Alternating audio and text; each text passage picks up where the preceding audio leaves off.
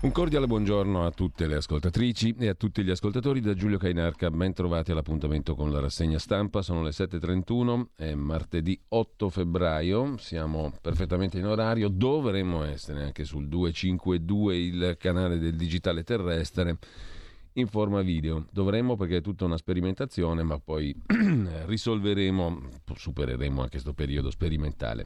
Comunque, bentrovati a tutti coloro che ci stanno seguendo, magari anche dal 252 del canale televisivo digitale terrestre. Vi ricordo però sempre il nostro, il nostro sito, partite da lì, radiolibertà.net con o senza l'accento, se digitate comunque arrivate sullo stesso sito che è sempre quello, quello di radiolibertà.net e c'è una, una, possibilità, quella di sostenerci, che continuo a ricordarvi. Fatelo, continuate a farlo eh, e mm, per noi è essenziale, è importante, perché la partecipazione non è una parola, è anche un fatto e il fatto si esprime anche attraverso il sostegno concreto a qualche mh, mm, cosa che ritenete utile, evidentemente, se ritenete utile questa radio. Fate questo gesto in totale libertà, giusto appunto. Intanto, prima pagina dell'agenzia ANSA di stamani, lo vediamo subito le notizie alla svelta. Sottosegretario alla salute Costa, via le mascherine all'aperto in tutta Italia da venerdì 11. A fine marzo ci sono le condizioni per non prorogare l'emergenza. Perfino il ministro Speranza parla di segnali incoraggianti, meno 30% di casi in una settimana. L'Italia prova a ripartire, da oggi meno restrizioni. L'altro argomento del giorno, lo vedremo sui giornali, 5 Stelle, caos a carte bollate, il Tribunale sospende, fra virgolette, Conte, il quale l'ex Premier rilancia, rivoteremo lo statuto, il leader sono io. Terzo titolo per l'Ucraina e Macron, presidente francese, parla di convergenze con Putin, con la Russia, per la de-escalation. Concluso dopo cinque ore l'incontro al Cremlino, Scholz da Biden, il cancelliere tedesco dal presidente americano apre all'ipotesi di bloccare il gasdotto Nord Stream 2. Il Papa da Fazio, ne parleremo tra l'altro con il professor Ugo Voglia alle 9.30 nella rubrica di comunicazione politica, la nostra Mordi Media dalle 9.30 alle 10.30. 6 milioni 700 mila spettatori, 25,4% di share. Toccare e farsi carico degli altri, così fanno i medici, ha detto tra l'altro il Papa a Fabio Fazio, insieme agli infermieri durante la pandemia. Forte vento a Milano ieri pomeriggio, due feriti, danni al tetto della stazione centrale, ferita una coppia travolta da un albero, lui è grave, evacuata un asilo a Segrate, parchi chiusi anche a Monza, vento forte anche in Piemonte, sulle Alpi, crollato un capannone alle porte di Torino, nessun ferito, scrive l'agenzia ANSA in prima pagina. La foto è quella della stazione centrale, si è staccata una parte del tetto della stazione centrale. Una tegola sull'auto di Federica Panicucci, la conduttrice radiotelevisiva, sono viva per miracolo, racconta la donna. Mm, e tre persone paralizzate camminano grazie agli elettrodi. Sono tornati a camminare, nuotare e pedalare grazie a elettrodi impiantati nel midollo spinale. Il risultato si deve al gruppo coordinato dal Politecnico di Losanna, al quale l'Italia partecipa che lavora fra Scuola Superiore Sant'Anna di Pisa e PFL, cioè appunto il gruppo di Losanna in Svizzera. Il, dice lo, scienziato, il medico italiano che partecipa è Silvestro Micera. Intanto per quanto concerne l'economia, inflazione e tassi di interesse pesano sulle prospettive di ripresa dell'Unione Europea e a proposito di economia e finanza e banche, Montepaschi Siena sfiducia l'amministratore Bastianini e chiama Luigi Lovaglio. L'Istituto Senese ha chiuso il 2001 peraltro con un utile netto di 310 milioni ed è il miglior risultato che la banca abbia realizzato dal 2015. Risultato, il, l'amministratore viene fatto fuori. Cartabia a Palazzo Chigi, incontro sulla riforma del Consiglio Superiore della Magistratura, la ministra di Giustizia è stata la prima a colloquio col sottosegretario alla presidenza Garofoli, poi con il presidente del Consiglio Draghi. Due i nodi, la legge elettorale e le regole per fermare le porte girevoli tra politica e giustizia. Con ciò lasciamo la prima pagina dell'agenzia ANSA, c'è un'altra notizia, in verità Meta, Facebook e Instagram potrebbero chiudere in Europa. Lo scenario ventilato da Zuckerberg al centro del nodo dei dati, la società dice però non c'è nessun piano di ritiro. A Milano invece arrestati altri due ragazzi per le aggressioni in piazza Duomo, sono gravemente indiziati di alcune delle violenze sessuali e rapine avvenute la notte di Capodanno in piazza Duomo e dintorni. Sono entrambi di origine magrebina, vedremo dopo. La ministra dell'Interno Lamorgese ha detto la sua anche su questo.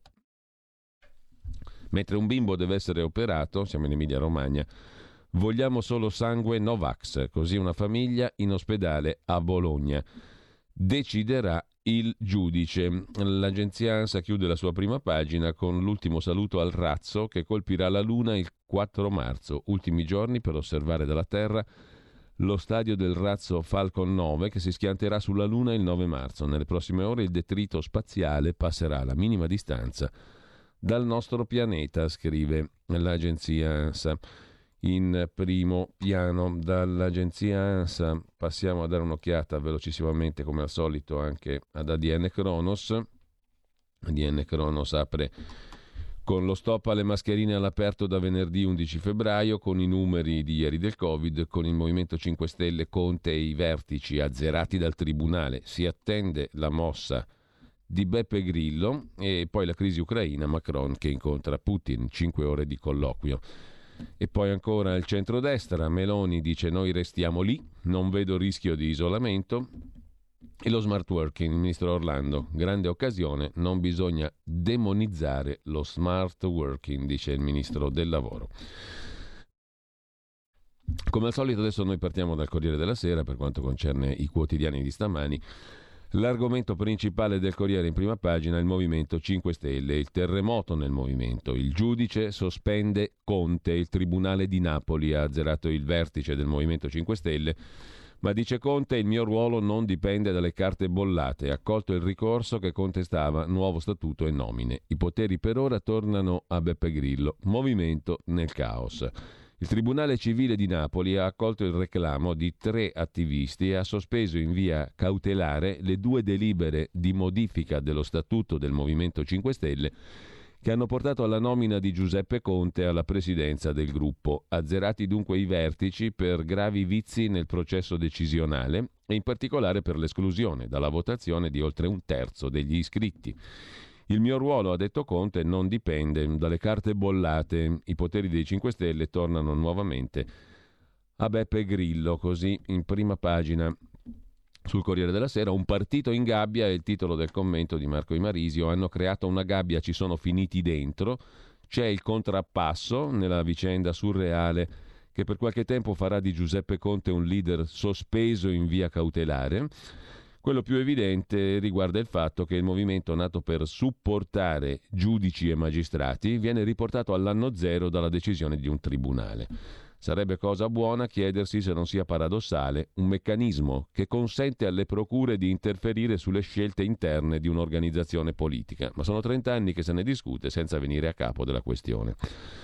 Dal taglio alto del Corriere della Sera, il poeta nel lager di Tito, una lezione di coraggio, la ripercorre Claudio Magris, un poeta che ripercorre la sua Odissea, Ligio Zanini e i lager di Tito, il dramma istriano e la repressione jugoslava alla vigilia della giornata delle foibe. Lo ricorda appunto Claudio Magris nella pagina di Cultura, un poeta che non lasciò la terra natale, ripercorre la sua Odissea in un testo edito da Ronzani. Subì le peggiori angherie senza perdere la dignità. Una voce dal lager di Tito. La povera Italia è tanto distratta il dramma istriano, la repressione jugoslava, raccontati da Ligio Zanini. Nasce nel 27 a Rovigno, in Istria, all'epoca Italia, oggi Croazia. Si trasferisce con la famiglia a Pola nel 1930, insegnante di orientamento antifascista. Nel 1947 non lascia l'Istria come la maggioranza degli italiani, ma aderisce al Partito Comunista Jugoslavo Ben presto si accorge di essere manipolato e coglie l'occasione della rottura con l'Unione Sovietica per dimettersi. Nel 1949 viene arrestato e destinato ai lavori forzati nel lager di Goli Otok, Isola Calva, dove rimane fino al 1952. Per qualche tempo è tenuto sotto sorveglianza dalla polizia e soltanto nel 1959 gli viene permesso di riprendere a insegnare. Pubblica la sua prima raccolta di poesie in lingua istriota a Trieste nel 65. Il romanzo autobiografico Martin Muma esce a fiume sulla rivista La Battana, pubblicato da Edith nel 1990.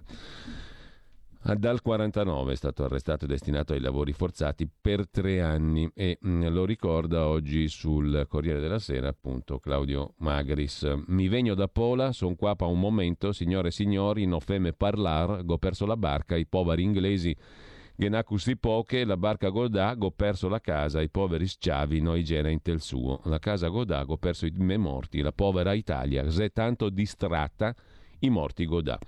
Inizia così, a parlare a un pescatore profugo da Pola, una poesia di Giacomo Noventa, uno dei grandi del Novecento, volontario nella guerra del 15-18, esule antifascista a Parigi, critico dell'antifascismo di maniera, quando è divenuto retorica, interprete originale della crisi che stava e sta scardinando il fondamento della civiltà europea. Noventa scrive talora in dialetto, talora più spesso in italiano. Inizia così il ricordo di Claudio Magris che poi conduce alla nuova edizione del libro di Ligio Zanini, Martin Muma, pubblicato da Ronzani. Il volume comprende una prefazione di Ezio Giuricin, scritti di Guido Manacorda, Mario Rigoni Stern, Franco Iuri. Un ottimo modo, mm, scrive Claudio Magris, per ricordare le voci dal lager di Tito. Mentre sempre dalla prima pagina del Corriere della Sera, andiamo rapidamente agli altri titoli di primo piano, primo piano c'è la frontiera della ricerca e camminare dopo la paralisi, una conquista con gli elettrodi, i primi passi come rinascere, un sogno dopo l'incubo, parla Michel Roccati, 30 anni, vive a Torino, è uno dei tre pazienti rimasti paralizzati che grazie ad elettrodi impiantati sul midollo spinale sono riusciti a usare la cicletta e a camminare. Da venerdì all'aperto senza mascherina e poi la foto di uno degli alberi crollati per le raffiche di vento nel centro di Milano. Travolta un'auto parcheggiata, sfiorato un tram. Raffiche di vento fino a 110 all'ora. A Milano cadono cartelli stradali, vasi dai balconi, tegole, alberi. Scoperchiata la stazione centrale, volato via un pezzo della copertura del tetto. Nel milanese quattro feriti gravi, tre dei quali travolti da rami. Evacuato un asilo a Segrate, disagi in tutte le regioni del nord. Se l'è vista brutta anche il nostro Cristian Basini, è una delle voci nuove della nostra radio, gli è caduto un albero come quello della prima pagina del Corriere della Sera a pochi metri. Per fortuna, oltre al grandissimo spavento, non gli è successo nulla. A chiudere la prima pagina mm, del Corriere della Sera, oltre al pezzo di Gian Antonio Stella, le firme degli intellettuali, rivolta contro lo schwa, il segno neutro, e la difesa dell'italiano. Scrivere Giacomo Leopardi a Silvia con lo schwa sarebbe uno schifo. L'università tra le proteste si adegua. Giacomo Leopardi, politically correct, amava Silvia, Silvio o un neutro non binario? Nessuno l'ha vista, invece è il titolo del caffè di Massimo Gramellini, che ricorda Marinella Beretta, che è rimasta seduta sulla sedia del suo tinello in una villetta alle porte di Como per due anni. Era morta, nessuno l'ha disturbata per due anni. Hanno scoperto il tutto perché si temeva la caduta degli alberi in questi giorni di vento. Si è scoperto che questa signora ha vissuto da sola e morta da sola praticamente da due anni, era a casa sua. Marinella Beretta in quel di Como, alle porte di Como. Lasciamo con questo il Corriere della Sera, la prima pagina, andiamo a vedere le altre prime pagine. Partendo da Repubblica. Repubblica apre con la decapitazione dei 5 Stelle. Il Tribunale di Napoli ha sospeso i vertici, incluso Conte, per irregolarità del voto sullo statuto, la guida restituita a Grillo. Ma giustamente, dal suo punto di vista, Giuseppe Conte dice la mia leadership è politica e non giuridica e attacca Di Maio. Nel movimento c'è aria di scissione. Per quanto riguarda invece il PNRR, Cingolani e Giovannini, due ministri in ritardo sui piani, scrive. Repubblica che dedica ampio spazio in taglio alto a Putin e Macron, spiragli per evitare la guerra. Se ci sarà l'invasione, dice il presidente americano Biden, bloccheremo il gasdotto Nord Stream 2, mentre e allarme spread torna la tensione sul debito italiano. Foto di Christine Lagarde, presidente della Banca Centrale Europea. Troppi silenzi e il Ministero del Tesoro cambia il capo di Monte Paschi Siena, pur dopo ottimi risultati. Intesa su Termoli prende il via la Gigafactory per le batterie di Stellantis della Fiat in sostanza.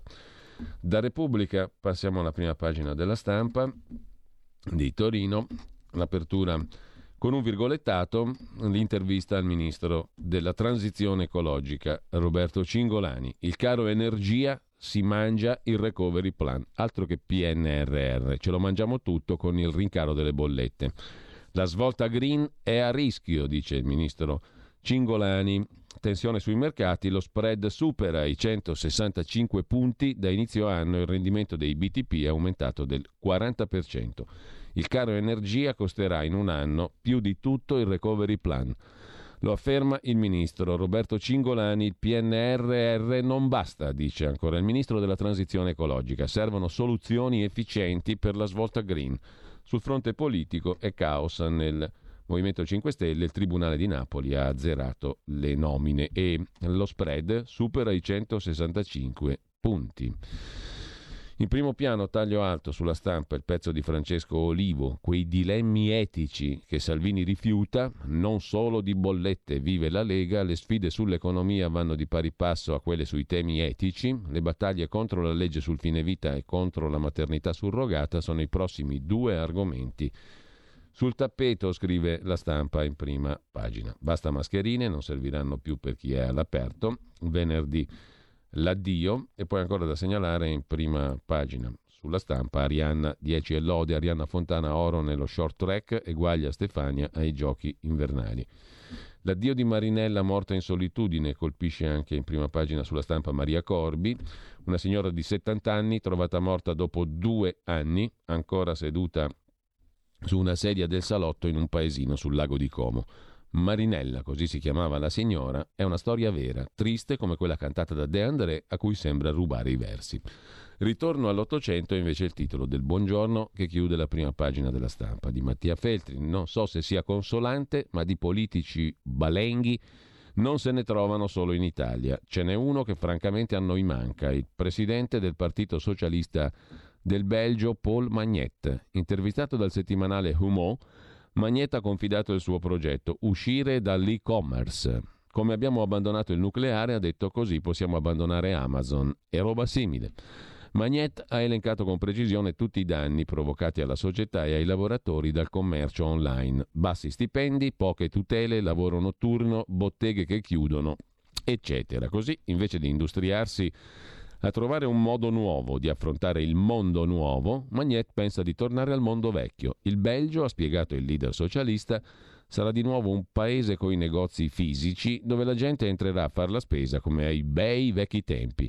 Che bisogno c'è di ricevere un libro in 24 ore quando si può andare per vetrine e rimediarlo in due o tre giorni? Si è sempre fatto così e non è cascato il pianeta. Un po' come dire che bisogno c'è di prendere l'aereo e in sei ore atterrare in America se per secoli ci si è andati in nave in due o quattro settimane e non eravamo più infelici?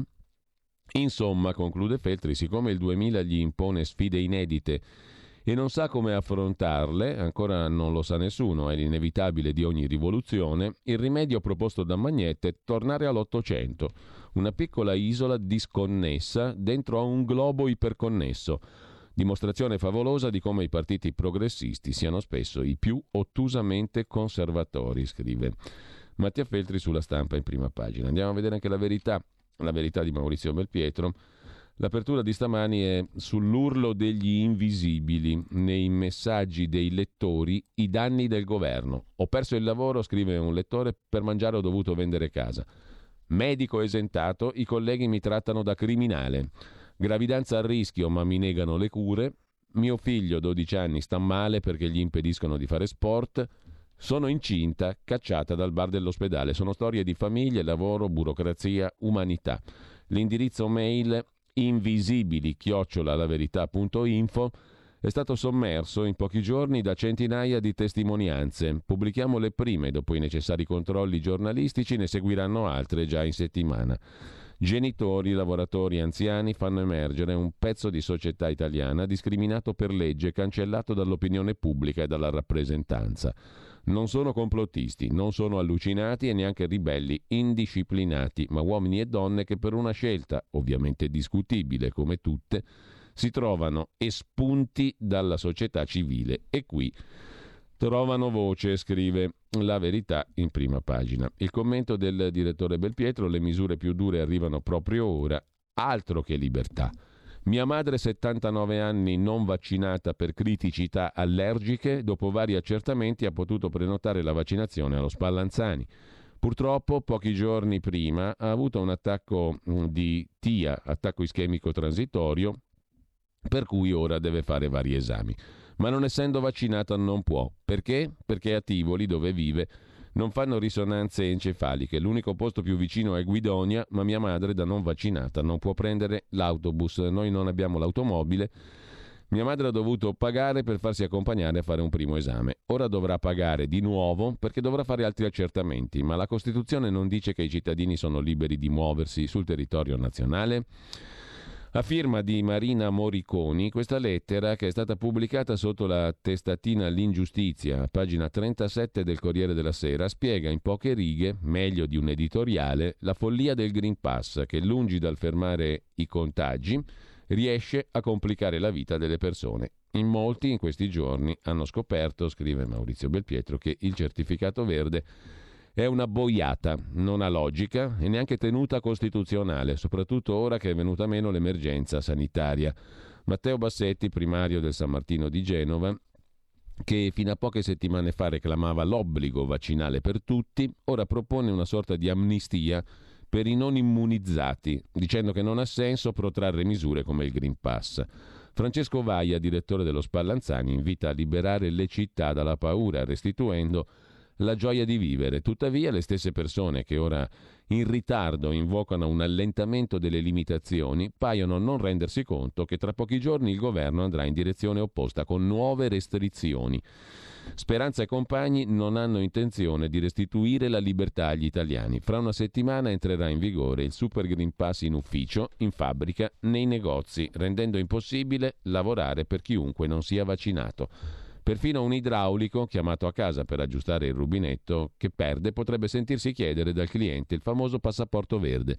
Ad oggi un dipendente o un lavoratore autonomo possono varcare i cancelli dell'azienda o la porta dell'ufficio esibendo il lasciapassare conseguito con tampone igienico negatività al Covid. Come è noto, a differenza di ciò che sostenne tempo fa il presidente Draghi, Solo con il test si ha la certezza di trovarsi tra persone non contagiose. Prova ne sia che a Palazzo Chigi nei ministeri, ma anche negli studi televisivi, gli ospiti, sia che abbiano due dosi o ne abbiano tre, sono tenuti a sottoporsi al tampone, altrimenti non entrano. Per la salute pubblica, dunque, chi non è vaccinato ma tamponato non è un pericolo, ma una sicurezza, perché si ha la certezza di avere a che fare con una persona non positiva. Il Green Pass non è un attestato di negatività al coronavirus, ma di avvenuta vaccinazione. Per questo il governo, invece di toglierlo, vuole estenderlo. Così scrive il direttore della Verità. Parlano di normalità, vessano i lavoratori.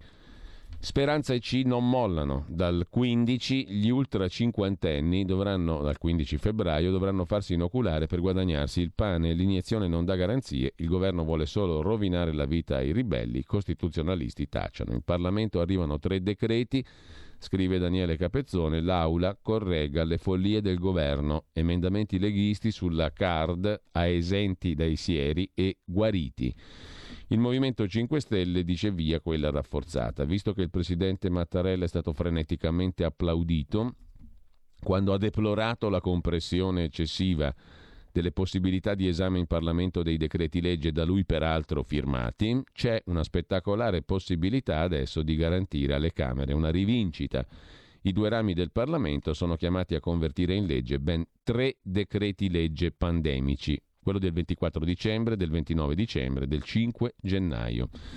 La Lega ha presentato emendamenti, mentre sempre dalla prima pagina della Verità, boom di ascolti per l'intervista evento a Papa Bergoglio, mancavano soltanto le domande. La finta diretta, non era in diretta, del Papa Rai 3 suscita stupore nel mondo, scrive Giorgio Gandola, per le mancate domande su pedofilia e rivolta dei vescovi tedeschi, scrive La Verità in prima pagina, pagina 14, l'articolo appunto di Giorgio Gandola, Rai sbertucciata in tutto il mondo, un'intervista senza domande al Papa, scoperte imbarazzanti come la finta diretta, i diritti regalati al Vaticano, Stampa internazionale stupita per i mancati accenni a pedofilia e rivolta dei vescovi tedeschi. La prova del lavoro di montaggio era sull'orologio al posto del Santo Padre.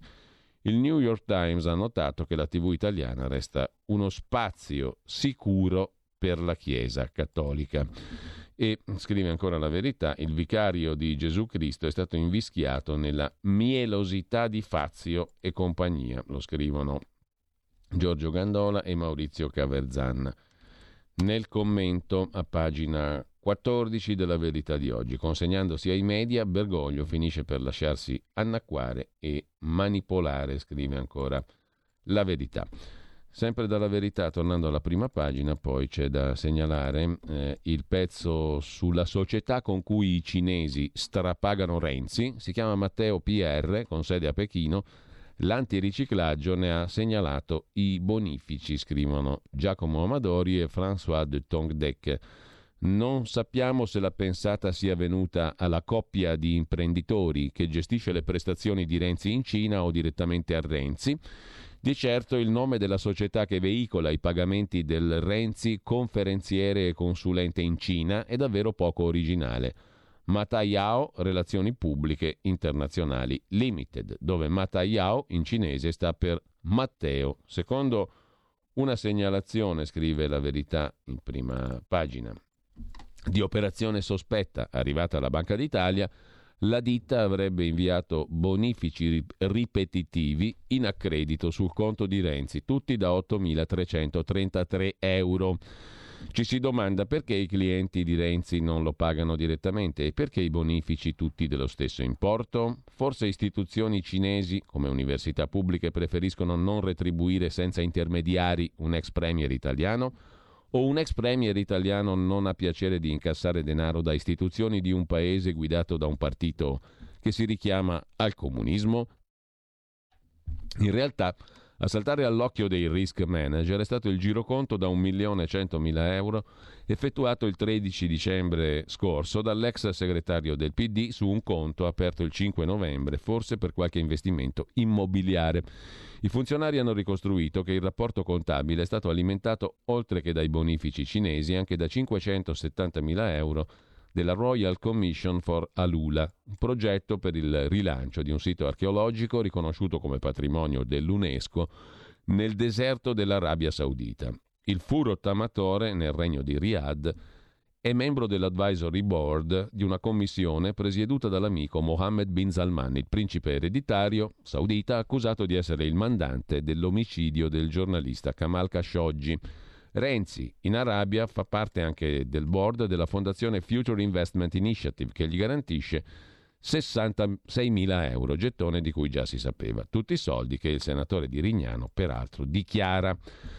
Così scrive eh, sotto il titolo L'odore dei soldi, la verità. La società cinese che paga Renzi si chiama Matteo, filo con misconferenze. L'impresa con sede a Pechino, citata in una segnalazione dell'antiriciclaggio, rimanda a Marina Leo, già talent scout di Renzi come oratore Globetrotter. L'azienda invia ripetuti bonifici da 8.333 euro sui conti di Renzi. In una ditta collegata, Chiao International, compare questa signora napoletana, appunto, questa Marina Leo, che già fu talent scout di Renzi come oratore in giro per il mondo.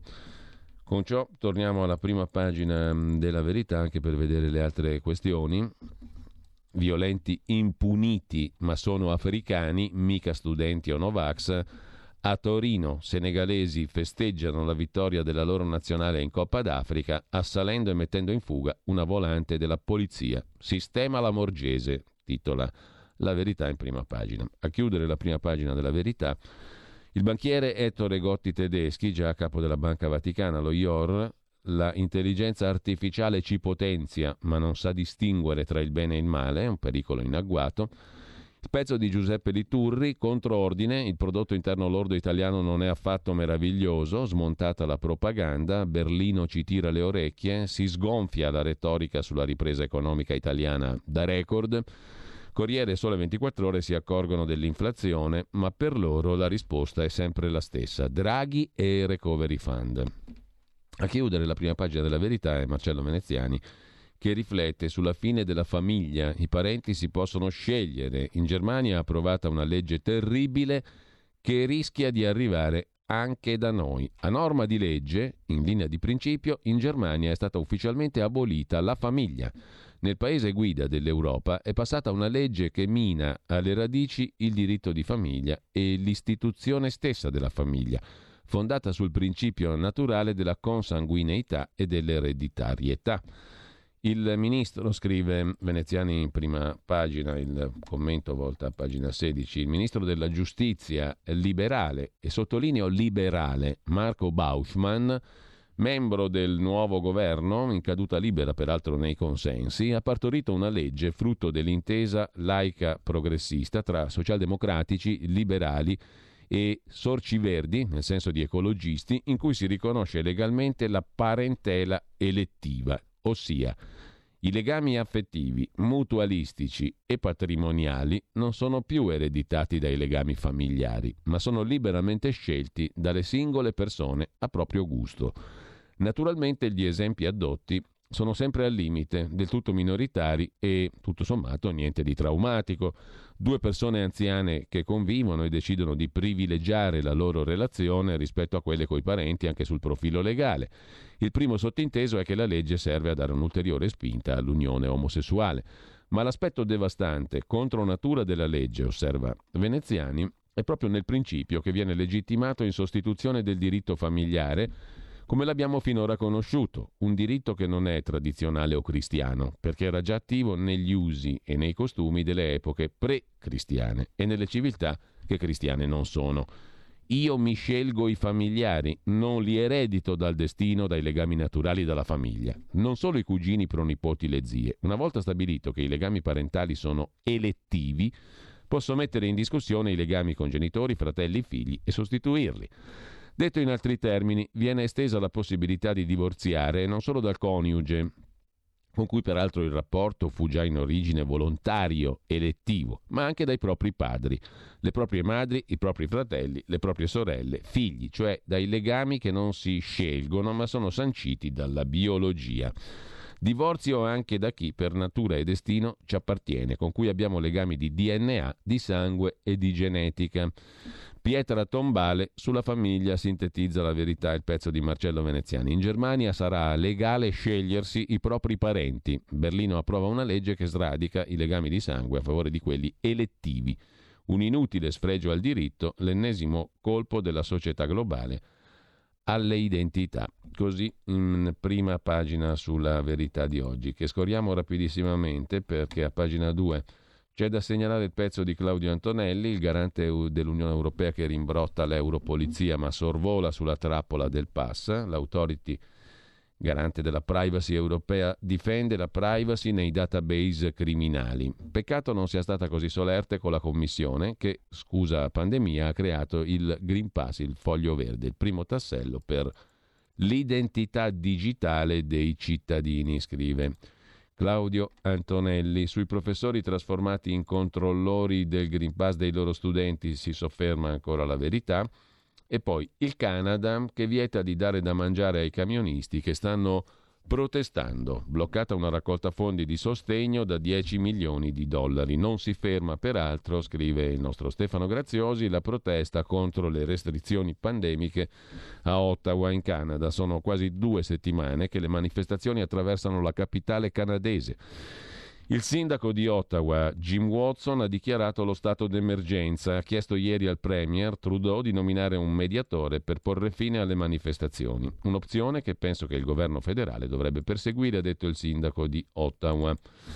Mentre all'aperto via le mascherine dal volto, difficile sarà toglierle dalla mente, sostiene Francesco Borgonovo. Con le solite comunicazioni confuse, il governo fa capire di voler abrogare l'obbligo di protezione fuori dai luoghi chiusi Bene, anche se nel frattempo quell'oggetto è divenuto per troppi un pericoloso feticcio, scrive la verità, che ci propone poi un pezzo di Fabio Pavesi sul vaccino Pfizer che fa il miracolo economico.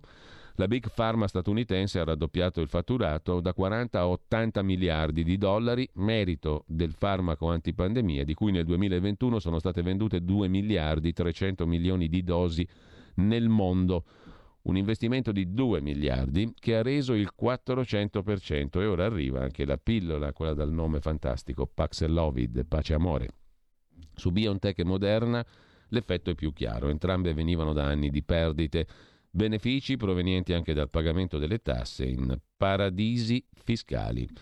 E a pagina 8 e 9 poi ci sono gli invisibili, cioè le testimonianze dei lettori, i bambini, le prime vittime del Green Pass. Sono lettori che raccontano le proprie esperienze di vita concreta. Ingresso vietato al bar dell'ospedale a una donna incinta, la scuola che caccia ed esclude professori e alunni, i ragazzini che vivono come dei reietti, gli adolescenti chiusi in casa, un circolo vizioso, gravidanza a rischio, ma mi negano le cure fondamentali. Un medico esentato, trattato dai colleghi come un criminale, e una signora che racconta a mio figlio di 12 anni negato il diritto di fare sport. Ma c'è anche una storia tragica, mio marito è morto 25 giorni dopo la puntura, sono una Novax perché hanno voluto che io fossi questo, scrive un'altra mm, persona, un'altra lettrice da Avezzano, l'Aquila, giusto appunto. Rimasta a casa senza lavoro pur di resistere, questa è la signora che scrive da Torino, e poi ho dovuto cedere ma mi vergogno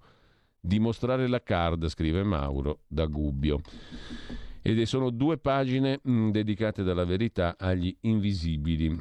Eh, le mail possono essere mandate proprio a questo indirizzo invisibili chiocciolalaverità.info Conte decade ma si autoincorona leader qui siamo alla pagina di politica interna il Tribunale di Napoli sospende la sua elezione a Presidente dei 5 Stelle e la modifica allo Statuto che ha fortemente imposto proprio lui. Esultano Casaleggio e Di Battista, ma Conte dice il mio è un legame politico prima che giuridico e non dipende dalle carte bollate.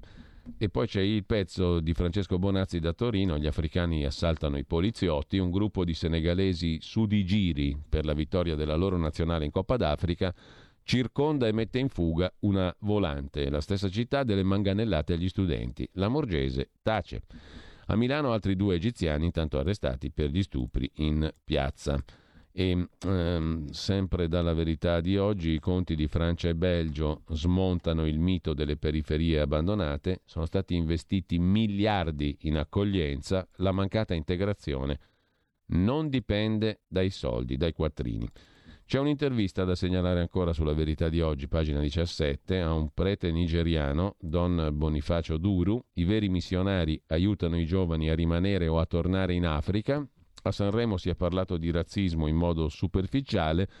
Dire accoglienza non basta. Ci sono ragazzi pieni di vita che vengono qui a perdere tempo anziché contribuire allo sviluppo dei loro paesi e quando due culture si incontrano c'è un conflitto, bisogna educare gli stranieri che arrivano, sono contrario a una certa maniera di vedere, la, di vedere l'adozione che intende i bimbi quasi come una mascotte. A Don Bonifacio Duru, sacerdote, padre fondatore dell'omonima associazione, non si può rimproverare di non conoscere l'Africa. È da lì che per volontà del suo vescovo era partito per raggiungere l'Italia.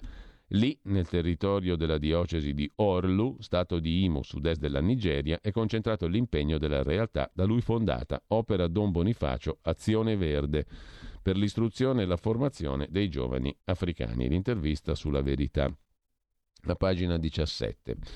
Con ciò lasciamo anche la verità, c'è da segnalare il pezzo di Camilla Conti sul Ministero dell'Economia che accelera sulla cessione del Monte Paschi, fuori Bastianini che remava contro.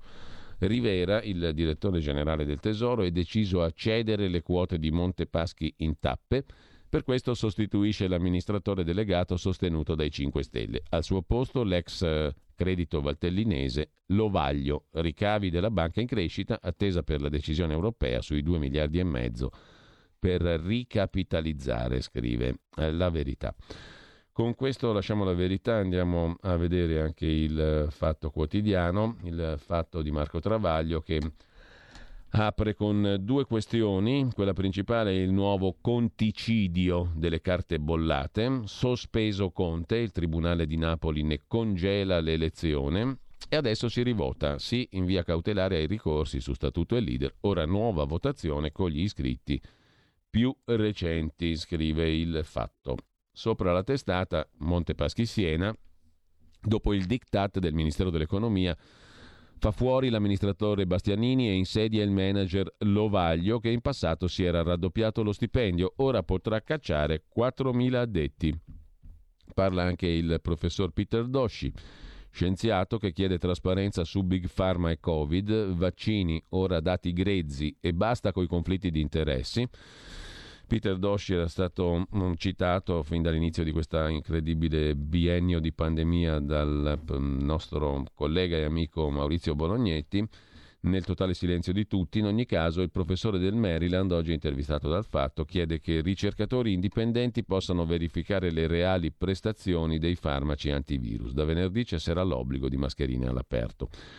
E ancora in primo piano parla Santa Lucia, magistrato, l'Associazione Nazionale Magistrati contro il PD, Alta Corte, le toghe le giudica il Consiglio Superiore della Magistratura e non certo una nuova Alta Corte o qualsiasi altra cosa. Ci giudichiamo così, come abbiamo sempre fatto, con il Consiglio Superiore della Magistratura, dice l'Associazione Nazionale Magistrati. Il commento di Marco Travaglio, non hai vinto, ritenta.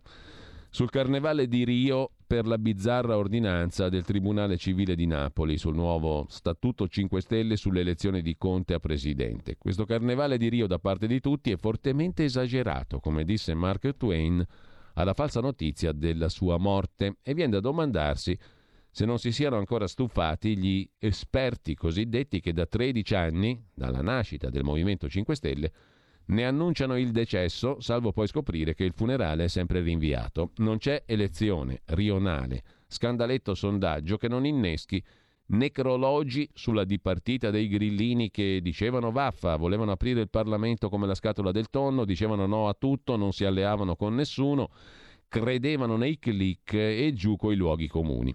Da quando poi hanno trovato Conte, premier e poi leader, giù a ridere sull'avvocato del popolo, la zecca Garbugli, il democristiano in pochette, il figlio di nessuno, nel paese dei figli di papà. Eppure non sono bastati ad affossarlo i conticidi, Salvini, Innominabile, Super Mario, Grillo, Di Mario, Confindustria, Giornaloni, i morti presunti sono sempre lì fra il 15 e il 16% nei sondaggi nel momento più difficile della loro storia. Il putribondo Giuseppi è sempre primo fra i leader politici. E chi dovrebbe capire l'Italia per raccontarla non si domanda mai il perché. Per non ammettere di aver sbagliato tutto. A furia di demonizzare reddito di cittadinanza, decreto dignità, spazza corrotti, blocca prescrizione, taglio dei parlamentari e vitalizi, cashback, super bonus, manette agli evasori, Lor signori non si rendono conto che è per tutto ciò, oltre che per l'onestà e la sintonia con le persone, che un movimento così scombiccherato non passa di moda. Conte viene ricordato come colui che ha affrontato la pandemia senza dividere gli italiani fra buoni e cattivi, spiegando ogni sera le proprie scelte. L'opposto dei fenomeni che si sono seduti alla tavola imbandita da lui, con i 209 miliardi del recovery fund e i vaccini già programmati. Se ora questi geni, conclude Travaglio, pensano che dove hanno fallito loro riusciranno le scartoffie di un tribunale territorialmente incompetente, resteranno delusi un'altra volta, ripetendo la votazione sospesa dai giudici. Allargandola agli 81.000 iscritti più recenti, il plebiscito pro Conte si moltiplicherà proprio quando la banda larga puntava tutto sul neo amico Di Mario per la soluzione finale. Di Mario sarà Di Maio. Visti i risultati ottenuti parlandone male, gli aspiranti killer dei 5 Stelle potrebbero iniziare a parlarne bene, magari funziona. Così in prima pagina sul Fatto Quotidiano. Andiamo a vedere anche Libero, Libero che mette in apertura, poi lo vediamo più in dettaglio, il nuovo libro di Palamara Sallusti, Palamara atto secondo, il libro inchiesta, i nuovi segreti dei giudici. Dopo il sistema, l'ex PM Palamara svela i rapporti della magistratura con lobby, logge, servizi segreti e i suoi piani e intrighi politici. A un anno dall'uscita del sistema, libro intervista di Alessandro Sallusti a Luca Palamara, il direttore di Libero presenta un secondo volume, Lobby e Logge. Pubblichiamo oggi il capitolo dedicato al caso di Mimmo Lucano, poi lo vediamo, e al giudice che ostacolò i suoi colleghi. Poi lo vediamo anche perché ci sono altre anticipazioni del libro di Palamara e mh, mm, di eh, e di Sallusti che riguardano anche la Lega e Morisi, il caso Morisi, come vedremo tra poco. Intanto il Green Pass non ha più basi scientifiche. lo dice anche Signorelli, medico del San Raffaele di Milano, e sempre dalla prima pagina di Libero. Il coraggio adesso serve per aprire, scrive lo stesso Alessandro Sallusti, no alle restrizioni inutili, la tragedia dei 5 Stelle che finisce in farsa, il pezzo è di Francesco Specchi e poi la stangata sulle bollette che ci costerà più degli aiuti europei, già compromessi i fondi del recovery, pezzo di Sandro Iacometti, puntuale come al solito in prima pagina su Libero. A chiudere la cronaca, commentata da Renato Farina, muore da invisibile e la trovano due anni dopo la settantenne di Como lasciata sola. Gela qualcosa in noia questa notizia in una villetta alla periferia di Como a Prestino. Tra alberi fruscianti, ieri battuti dal vento forte, è stata trovata la signora Marinella Beretta, 70 anni. Vi giaceva lì mummificata, morta da almeno due anni. Così su Libero. Mm, dopo vedremo il buco nero della democrazia. la lunga intervista, c'è da segnalare, di Pietro Senaldi a Carlo Signorelli, ordinario di igiene e sanità pubblica all'Università San Raffaele di Milano, i presupposti del Green Pass sono caduti. Le manovre per il Draghi bis, molti stanno lavorando per ricostruire un'alleanza larga in grado di sostenere un altro governo guidato da Mario Draghi, scrive Fausto Cariotti per la pagina di politica interna.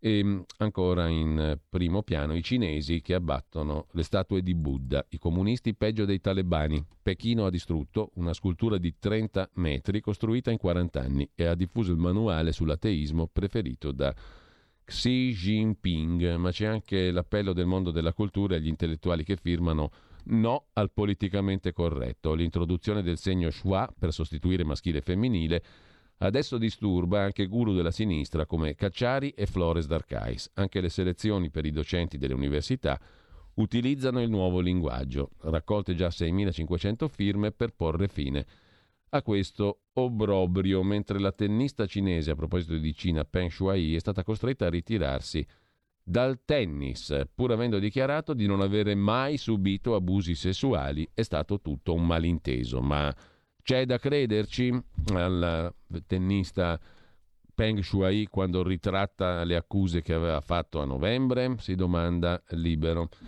Da Libero passiamo adesso a dare un'occhiata anche alla prima pagina del Tempo di Roma di Franco Bechis che apre con il gran reality a 5 stelle. Casalino ha fatto Giuseppe Conte, re dei grillini il ricorso di un'altra star televisiva, matrimonio a prima vista, lo detronizza.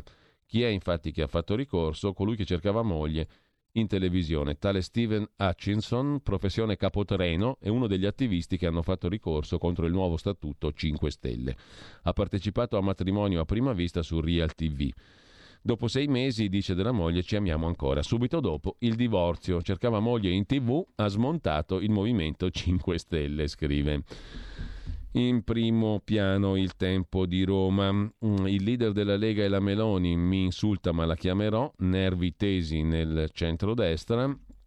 E poi così fu usato Morisi per il KO a Salvini, l'anticipazione del nuovo libro intervista di Alessandro Sallusti all'ex PM. Luca Palamara, poi lo vediamo in dettaglio. Sono due pagine di anticipazione che fa il tempo di Roma. Andiamo velocissimamente anche a vedere la prima pagina del giorno Nazione Resto del Carlino, il quotidiano nazionale, sospeso Conte Grillini allo sbando, il titolo d'apertura, ma c'è anche il pezzo del direttore Michele Brambilla sulle tre dosi Colle, Sanremo, Papa Francesco, finalmente si parla d'altro. Dopo le tre dosi di vaccino che hanno svuotato le terapie intensive, abbiamo avuto tre dosi di vaccino mediatico che hanno svuotato le prime pagine dei giornali dallo psicodramma Covid, con i suoi bollettini quotidiani, i virologi, pro e Novax. Finalmente tre dosi di realismo, comunque parliamo d'altro. Dal giorno passiamo al giornale di Augusto Minzolini, il conte decaduto è l'argomento di apertura e poi sul caro bollette Berlusconi che, cre- che chiede di produrre subito più gas in Italia. A centro pagina lo stop alle mascherine all'aperto da venerdì, e la Morgese che promette a Milano 255 agenti in più entro l'estate. Città violenta, il ministro corre ai ripari. E poi il miracolo della scienza, un italiano operato con gli elettrodi, tre paralitici tornano a camminare, scrive il giornale in prima pagina. Vediamo anche il foglio che eh, oltre al pezzo sotto la testata dedicato alla politica estera, l'America che usa la strategia della trasparenza contro Putin, ci propone una chiacchierata del direttore Claudio Cerasa con il vice segretario leghista Lorenzo Fontana. Ci arriviamo subito. In più c'è il pezzo di Maurizio Crippa sul Papa, eh, il Papa da Fazio, che santità che faceva per battere l'amica geniale devi avere un ospite geniale e il colpo di genio di un'intervista che resterà nella storia anche più di Lady Gaga. Fabio Fazio ha avuto, sans dire, tutte e due, il colpo di genio e l'ospite geniale. Ha fatto 8 milioni contro 6,5, certificando che nel paese in cui la lettura al femminile è virtù di maggioranza, la religione è comunque maggioranza nel paese reale. Quindi Papa Francesco, intervistato in diretta o in differita, a che tempo che fa, è un evento epocale con tutto il rituale laico, cioè religioso, a partire dallo studio che si alza ad applaudire prima che quello abbia detto Pax Vobiscum, come i grandi elettori hanno applaudito 55 volte Mattarella senza aver compreso di che stesse parlando il santuomo. Ma così di questi due personaggi pubblici parleremo appunto più tardi, dopo le 9.30, col professor Ugo Volli, Mattarella e il Papa. Ma così è la TV. Anche quando l'evento è nuovo, si è sempre dalle parti del rito, scrive Crippa. Del resto anche Gesù Bambino lo festeggiamo tutti gli anni senza domandarci se nasca ogni volta. Il grande incontro tra Fabio Fazio e Papa Francesco non poteva che avvenire, essere un trionfo e andare come è andato, tanto che si potrebbe farne la recensione senza averlo visto, come ci è accaduto, un po' perché quel che dice Francesco l'abbiamo già sentito, eccetera, eccetera. Ma dicevamo, c'è in prima pagina sul foglio di oggi anche eh, c'è il, pezzo, c'è il pezzo da citare di Andrea Marcenaro, l'Andreas Version, che ci riporta al discorso del Papa da Fabio Fazio. I preti clericalizzano i laici, i laici pregano i preti di essere clericalizzati, disse una volta. Eppure non sono così certo che questa apodittica affermazione di Papa Francesco risultasse da un'analisi incontestabile. È certo piuttosto, e più modestamente, che esistono presentatori televisivi mezzi laici i quali invitano alle loro trasmissioni il grande prete perché considerato errore blu, tre quarti laico e un quarto prete. Queste trasmissioni finiscono per risultare molto gratificanti per i mezzi preti mezzi laici, molto consolanti alle orecchie dei laici soltanto un quarto, poi clericalizzati per altri tre, oltre che passabilmente vacue per i laici a cinque sesti, mai sentirsi perfetti, solo recalcitranti all'idea di clericalizzare il quinto. Ecco, conclude Marcenaro, potrebbe sembrare a qualcuno che si stia alludendo a Fabio Fazio, e invece no, dei chierichetti sui 60 anni la prossima volta. Dicevamo che comunque in prima pagina sul foglio di oggi c'è la conversazione del direttore con Lorenzo Fontana, vice segretario della Lega e responsabile della politica estera del partito di Salvini. Sulla collocazione europea del suo partito rispetto alla possibilità che l'Unione Europea e gli Stati Uniti promuovano sanzioni contro la Russia in caso di aggressione all'Ucraina, Fontana non ha dubbi e spiega qual è la posizione per certi versi sorprendente della Lega. Fontana dice che la Lega è senza fraintendimenti a favore dell'Alleanza Atlantica e qualsiasi decisione verrà presa dall'Alleanza Atlantica su questo fronte sarà inevitabilmente anche la decisione che prenderà la Lega anche sulle sanzioni, dice Fontana. Noi pensiamo, esattamente come la Francia di Macron, la Germania di Scholz, che una guerra dal punto di vista economico sarebbe una catastrofe, una escalation e che fino all'ultimo istante sia necessario investire in un negoziato come sta facendo il presidente francese. Il mio punto di vista atlantista europeista è che se la Russia avesse voluto invadere l'Ucraina l'avrebbe già fatto e che quella della Russia sia la posizione di chi cerca di avere un punto di forza all'interno di un negoziato. Fontana ricorda che sui temi russi la Lega sembra vivere su questo terreno un'identità diversa dal passato. Basta riavvolgere il nastro al 21 gennaio del 2021 quando la Lega, quattro mesi dopo aver votato contro la condanna dell'avvelenamento di Navalny insieme a tutto il gruppo Identità e Democrazia, ha scelto di votare a favore di una risoluzione per condannare la detenzione dell'oppositore russo Alexei Navalny per rendersi conto che il partito di Salvini, come ha ricostruito il foglio, non è più quello che proponeva risoluzioni per chiedere al Consiglio europeo di decretare la fine delle sanzioni. Ma bisogna stare attenti con le parole, dice Fontana. Provare a dialogare con la Russia non è un atteggiamento arrendevole è un atteggiamento necessario, pragmatico, per evitare l'errore che penso vogliano evitare gli Stati Uniti, cioè creare una saldatura tra gli interessi della Cina e quelli della Russia. Su questo si svolge poi la conversazione in prima pagina con Lorenzo Fontana sul foglio. Dal foglio passiamo rapidissimamente adesso a domani. Il quotidiano di Carlo De Benedetti che in apertura mette il pezzo di Fabio Ciconte, Associazione Terra, su S. Lunga e gli altri, la grande distribuzione che nasconde il vero costo dell'inflazione. I prezzi salgono e così i costi per l'agricoltura energivora, ma le catene propongono addirittura sconti per trattenere i clienti. Ci siamo abituati ad avere il cibo quasi gratis e così si distruggono le filiere agricole. Il caro vita sale, noi abbassiamo i prezzi. La grande distribuzione organizzata ci ha abituato a campagne pubblicitarie che strizzano l'occhio al consumatore in difficoltà. Stavolta è il turno di S. Lunga, che in risposta al caro vita abbassa il prezzo di decine di prodotti. Buona notizia per i consumatori. Ma questo slogan rivela i problemi strutturali del settore agroalimentare. Siamo nel pieno di una crisi energetica ci siamo abituati ad avere il cibo quasi gratis, così si distruggono con gli sconti le filiere agricole. Dal domani vi segnalo poi velocemente nelle pagine interne un articolo di Ugo Pagano, economista, sulla questione dei monopoli intellettuali anche in tema di vaccini. Sospendere i brevetti sui vaccini non basta serve una riforma dell'Organizzazione Mondiale del Commercio. La pandemia ha messo in luce i danni dovuti all'espansione del capitalismo dei monopoli.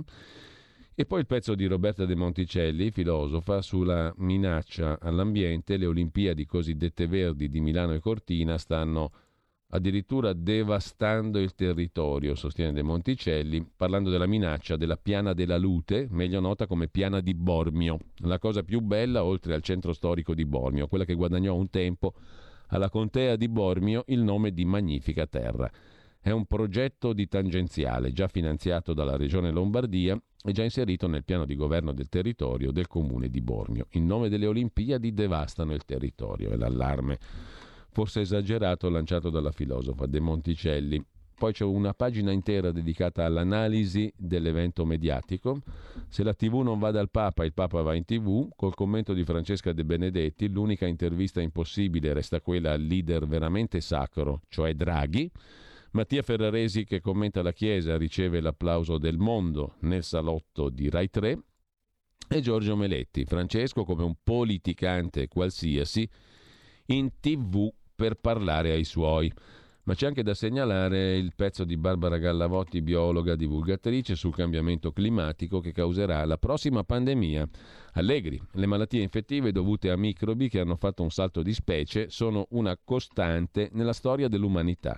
Il rischio aumenta se non si rispetta la biodiversità e con le interferenze umane sulla natura. Lasciamo con questo Domani andiamo a vedere anche Avvenire, il quotidiano cattolico che apre con la questione delle schiave invisibili. Sono 40 milioni nel mondo, l'impegno contro lo sfruttamento, oggi rallentato dalla pandemia, le donne sotto ricatto, chiuse in casa, non possono più essere aiutate. Oggi la giornata di preghiera e riflessione contro la tratta delle persone voluta da Papa Francesco, scrive Avvenire. Ci risentiamo tra pochissimo.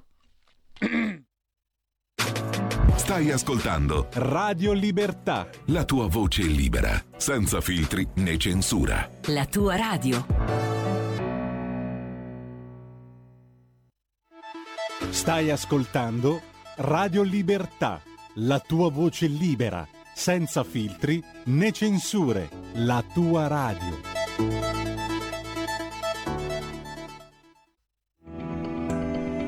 Il meteo.it presenta le previsioni del giorno. torna a dirobustirsi un campo di alta pressione che determinerà nel corso della giornata un tempo del tutto stabile e soleggiato, nonché un aumento termico. Al Martino tutto sole da nord a sud con cieli sereni o al massimo poco nuvolosi, da segnalare solamente qualche innocuo addensamento sulle aree alpine di confine. Nel pomeriggio non sono attese variazioni particolarmente rilevanti. Le previsioni di ilmeteo.it tornano più tardi. Una buona giornata da Andrea Garbinato. Avete ascoltato le previsioni del giorno.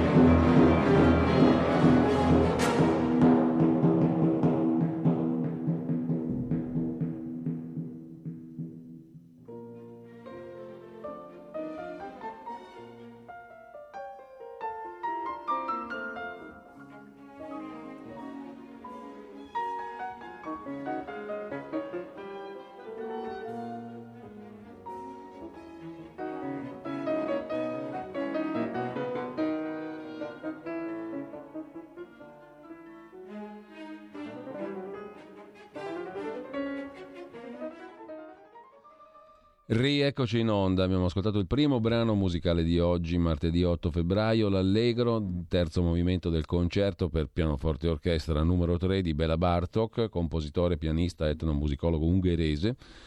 Il concerto fu esibito per la prima volta, fu eseguito per la prima volta oggi 8 febbraio 1946 a Filadelfia, Pennsylvania, Stati Uniti. Intanto eh, guardiamo anche avanti nella mattinata della nostra radio, di Radio Libertà. Alle 9.30, come ha detto il professor Ugo Volli, parleremo dei due fatti mediatici dell'ultima settimana e delle due personalità, mm, eh, il Papa in tv e Mattarella in Parlamento per la seconda volta reinsediato presidente. Alle 10.35 non perdetevi Zoom, 90 minuti in mezzo ai fatti con Antonino Danna. Prima alle 10.42 il fronte del blog di Edoardo Montolli, si parla di auto elettrica, e poi Fausto Biloslavo che si occupa di Marco Zennaro, imprenditore veneto dimenticato da tempo in un carcere del Sudan. Sono circa 2.000 gli italiani detenuti all'estero in attesa di giudizio e Antonino Danna ne parla appunto con Fausto Biloslavo de Il Giornale. A seguire Abbiamo invece il talk del martedì Alto Mare con Sara Garino che dovrebbe già essere in collegamento con noi. Buongiorno Sara. Buongiorno Giulio, buongiorno a tutto il pubblico. Allora, di che si parla oggi? Quest'oggi Giulio ad Alto Mare parleremo di energia e di caro bollette, lo faremo naturalmente sotto più punti di vista, a cominciare dalla condizione geopolitica per poi andare a esaminare naturalmente le più cogenti e sensibili implicazioni economiche, lo faremo con il senatore della Lega Paolo Arrigoni che per la Lega è responsabile del Dipartimento sull'energia e poi ne parleremo anche con Paolo Capone che è segretario dell'UGL, UGL che ha recentemente organizzato un convegno sull'indipendenza energetica e lo sviluppo sostenibile durante il quale è intervenuto anche il nostro segretario Matteo Salvini.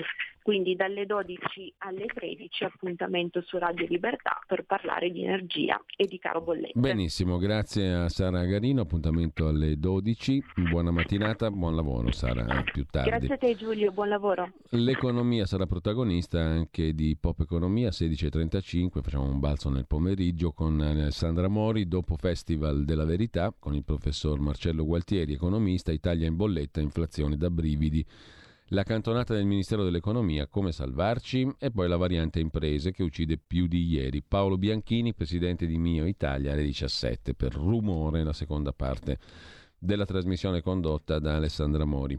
Intanto torniamo alla prima pagina di Avvenire, oltre alla questione della giornata contro la tratta, coordinata da Talita Cum e promossa dalle unioni delle superiori dei superiori generali l'ottava dal 2015 quando Francesco il Papa volle istituirla nella memoria di Santa Bachita. La schiavitù è ovunque illegale, ma nel mondo ci sono almeno 40 milioni di esseri umani in catene. Business da 32 miliardi di dollari all'anno, la terza attività illegale più redditizia e con il Covid la sua entità è cresciuta, scrive Avvenire in prima pagina. Sempre dalla prima pagina di Avvenire, senza più mascherine a scuola nuove regole, da venerdì cade l'obbligo all'aperto, i casi sono in frenata.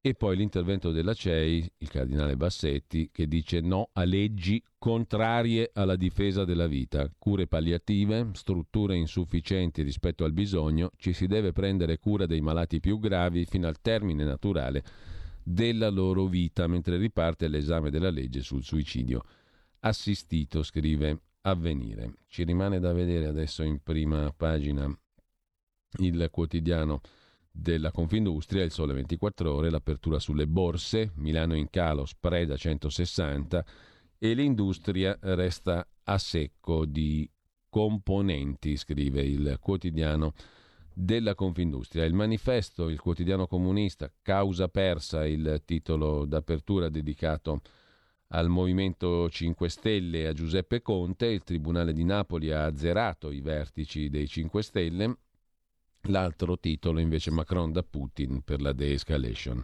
Uno sguardo anche al riformista, anche il magistrato in piccione dice Conte non esiste, per il Tribunale è illegale la sua nomina. Il commento è del direttore Piero Sansonetti, un giudice del Tribunale di Napoli, ha dichiarato illegittima la nomina di Conte a Presidente dei 5 Stelle, dichiarando illegittimo anche il nuovo statuto dei poveri grillini. Conte è stato sospeso dall'incarico e la pletora di vicepresidenti che si era messo attorno, pure essa. Eh, ora una cosa è chiara se leggete il riformista sapete che abbiamo sempre sostenuto un paradosso eh, fantasioso che Conte non esista. Non ci eravamo andati lontano. La notizia dell'abolizione di Conte scrive Sansonetti, spinge a due riflessioni. La prima è a suo favore. Mi sapete spiegare perché la magistratura deve impicciarsi di cose che non la riguardano? Possibile che debba essere un giudice a stabilire chi debba essere il capo dei 5 Stelle?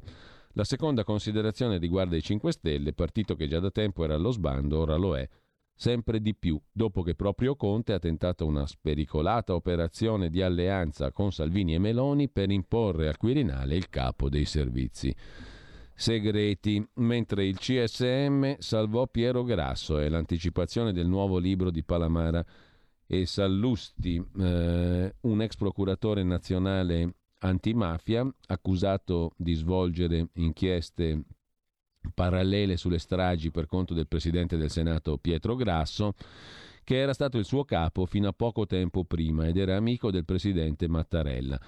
Il procuratore generale di Cassazione che apre un'inchiesta, ma tutto finisce in nulla. Ecco cosa accadde a Palazzo dei Marescialli nel racconto che Palamara fa ad Alessandro Sallusti nel nuovo libro Lobby e Logge, il sequel de Il Sistema, da oggi in libreria. Anche il um, riformista ne dà un'anticipazione in prima pagina, come il CSM salvò Piero Grasso. E con ciò abbiamo visto le prime pagine dei quotidiani di oggi, adesso vi segnalo rapidamente giusto appunto un pezzo anche su Dagospia, sul nuovo libro di Sallusti e Palamara. Nel 94 la moglie di Sallusti bruciò le carte sull'avviso di garanzia a Berlusconi. Luca Palamara torna sulla pubblicazione della fotocopia dell'avviso di garanzia a Berlusconi da parte del Corriere della Sera nel 94. Al Corriere lavorava anche Sallusti che non conferma né smentisce, ma di quell'avviso fu informato anche l'allora capo dello Stato Scalfaro, Palamara e la verità su Logge, Ungheria, Amara, Morisi e Salvini. Il nuovo libro dell'ex magistrato di Roma Luca Palamara punta a provocare lo stesso scalpore del libro precedente, Il Sistema. Scritto di nuovo in forma di intervista con Alessandro Sallusti, titolo Lobby e Logge, affronta i temi delicati che nell'ultimo anno hanno terremotato la magistratura.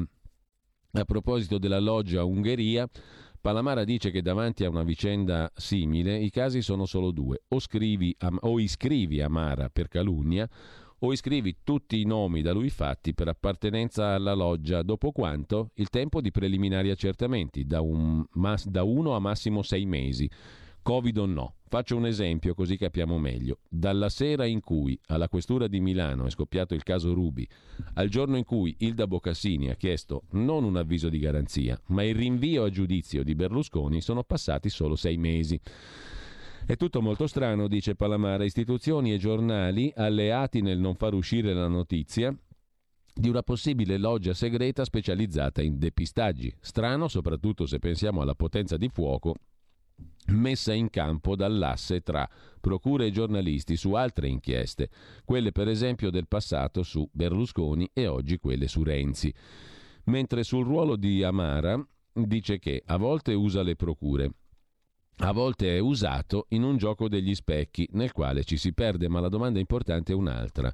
Quando usa, per conto di chi lo fa, chi è il suo mandante? E quando è usato, chi è il burattinaio che muove i suoi fili? Si parla anche del caso Montante, l'ex presidente della Confindustria siciliana, i suoi rapporti con la mafia. Il CSM su questo caso, io all'epoca dei, dei fatti stavo lì al Consiglio Superiore della Magistratura, sul caso Montante il CSM non ha avuto il coraggio e non è stato messo nelle condizioni di approfondire i rapporti tra Montante e alcuni magistrati.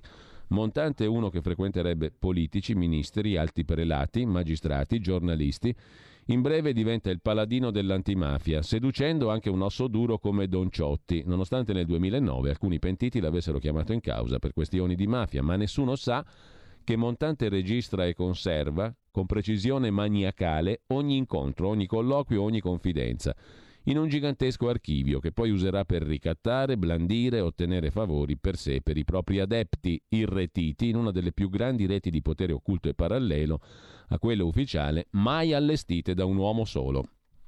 Nel libro si cita anche l'inchiesta di Attilio Bolzoni del 2015 in cui annuncia che Montante è indagato per mafia. Quello è descritto come un terremoto che travolge i suoi complici, cioè politici, ufficiali dei carabinieri, della polizia, uomini dei servizi e della direzione distrettuale antimafia. Cioè sul caso Montante il CSM non ha avuto il coraggio di approfondire i rapporti tra Montante e i magistrati. E poi c'è il caso Morisi. Si tocca nel libro anche il caso recente dello spin doctor di Matteo Salvini, indagato per droga e poi archiviato, ma con gran clamore sui giornali. Palamara propone il caso come esempio per spiegare il meccanismo che regge il sistema.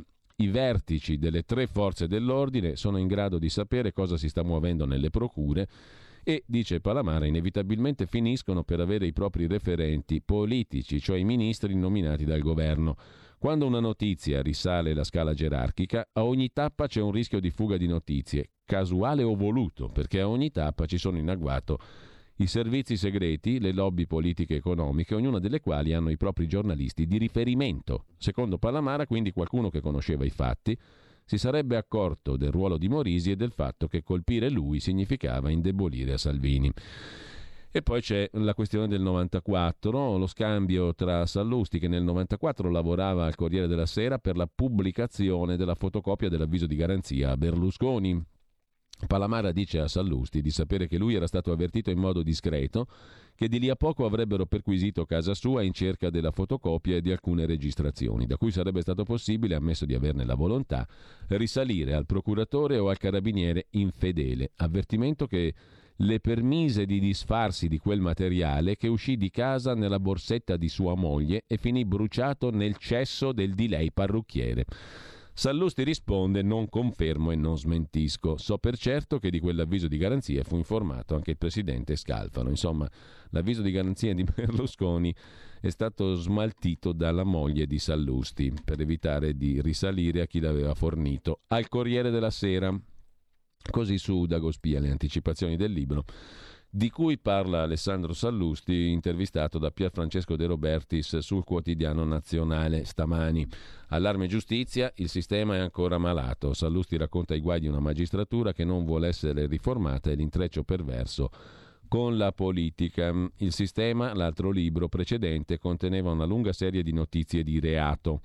Dopo un libro così, in un paese serio, mh, mm, si fa male o chi l'ha scritto o chi si è reso protagonista di quei comportamenti. Non è accaduta né l'una né l'altra cosa. E questo dice Sallusti al giorno di oggi al quotidiano nazionale è la prova provata del blocco che esiste tra parte della magistratura e parte della politica, un muro che blocca ogni tentativo di mettere ordine e introdurre riforme.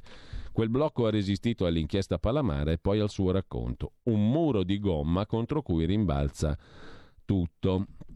L'unica mh, mm, è che adesso, perlomeno nella percezione comune, le toghe non possono fare più i santi e i martiri. La gente ha capito il successo del sistema lo testimonia. Il sistema si focalizzava sugli intrecci di mondi in chiaro. Quest'ultimo libro, invece, Logge e Lobby, tenta di esplorare il dark web della giustizia, i mondi oscuri che ci sono ma non si vedono, le logge, le lobby, le conventicole le cupole occulte che controllano il sistema e divorano l'Italia, come recita il sottotitolo.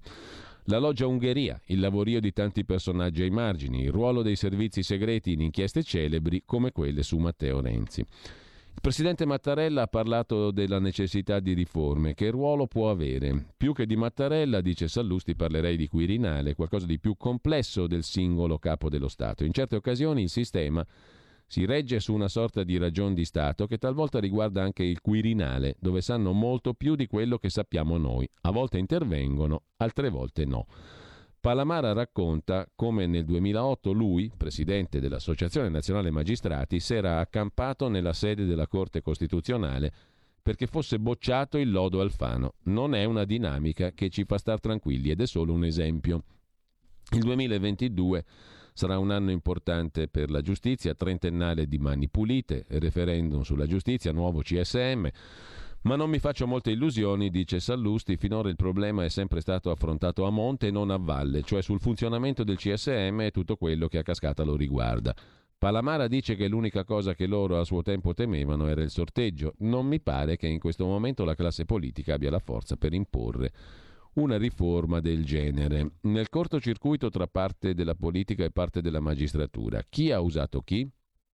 Si sono appoggiate a vicenda. Per la magistratura era l'unico modo per fare blocco e impedire riforme. La politica sapeva che in cambio la magistratura avrebbe agevolato il quadro politico, prosegue Sallusti, così la sinistra ha abbandonato uno dei suoi storici valori, il garantismo. Anche il giornalismo ha inzuppato il biscotto. Palamara dice che il sistema ha tre gambe. La terza è l'informazione che in cambio di notizie si è messa al servizio della vulgata dei pubblici ministeri, per cui un avviso di garanzia è uguale a condanna. Sui referendum della giustizia in genere non sono favorevole al fatto che la gente con i referendum determini le scelte fondamentali, ma se sono l'unico modo per scardinare il sistema, ben vengano. Intanto anche il tempo dà un'anticipazione, un'anteprima, un estratto del libro Lobby e Logge, le cupole occulte che controllano il sistema e divorano l'Italia, il libro di Sallusti e Palamara edito da Rizzoli da oggi nelle librerie. Così le talpe a orologeria colpirono Salvini. Sono due pagine di anticipazione del libro di Saluti e Palamara, dove c'è la ricostruzione del caso Morisi, una vicenda insignificante per il magistrato, ma che piombò in piena campagna elettorale.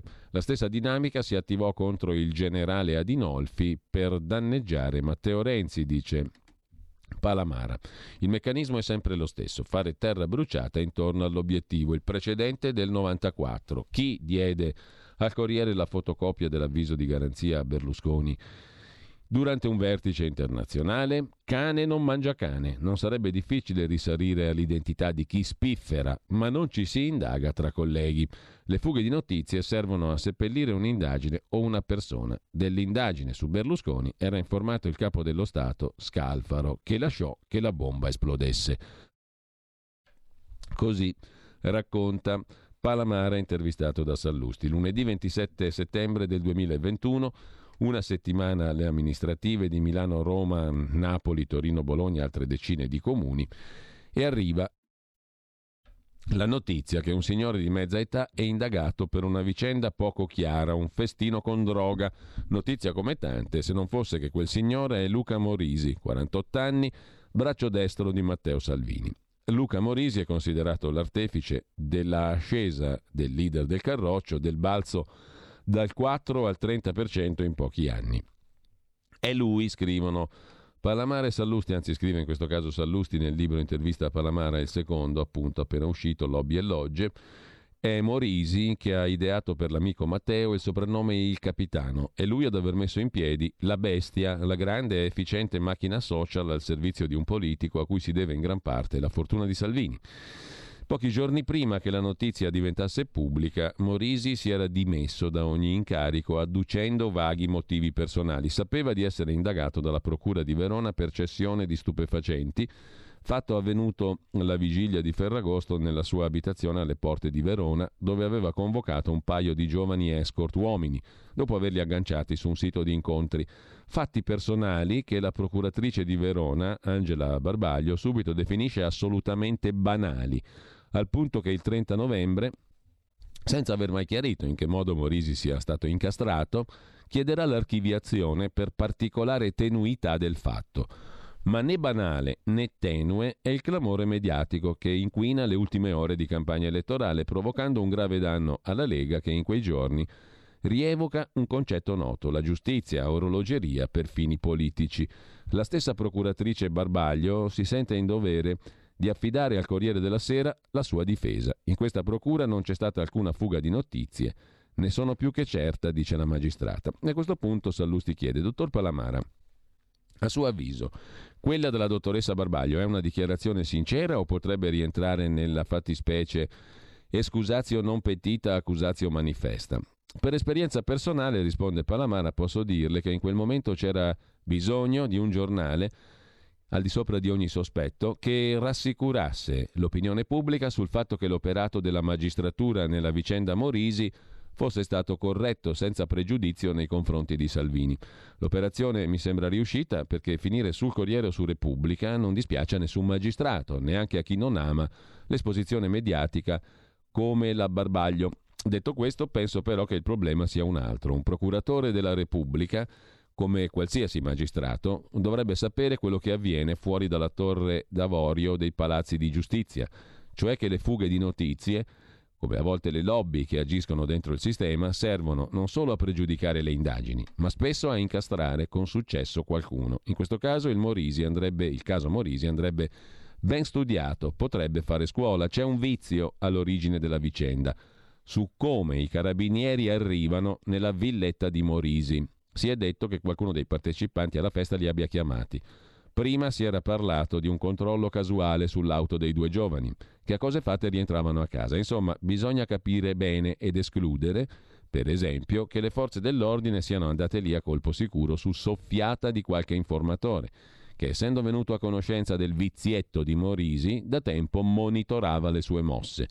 Ma non mi faccia fare l'investigatore, non è più il mio mestiere. Quindi bisogna fare un salto indietro. La premessa è questa. Le indagini le coordina sì il procuratore, ma sul campo le svolgono gli uomini di polizia giudiziaria, carabinieri, finanziari o poliziotti, i quali possono acquisire autonomamente notizia di reato, salvo poi riferire senza ritardo al pubblico ministero sull'attività svolta.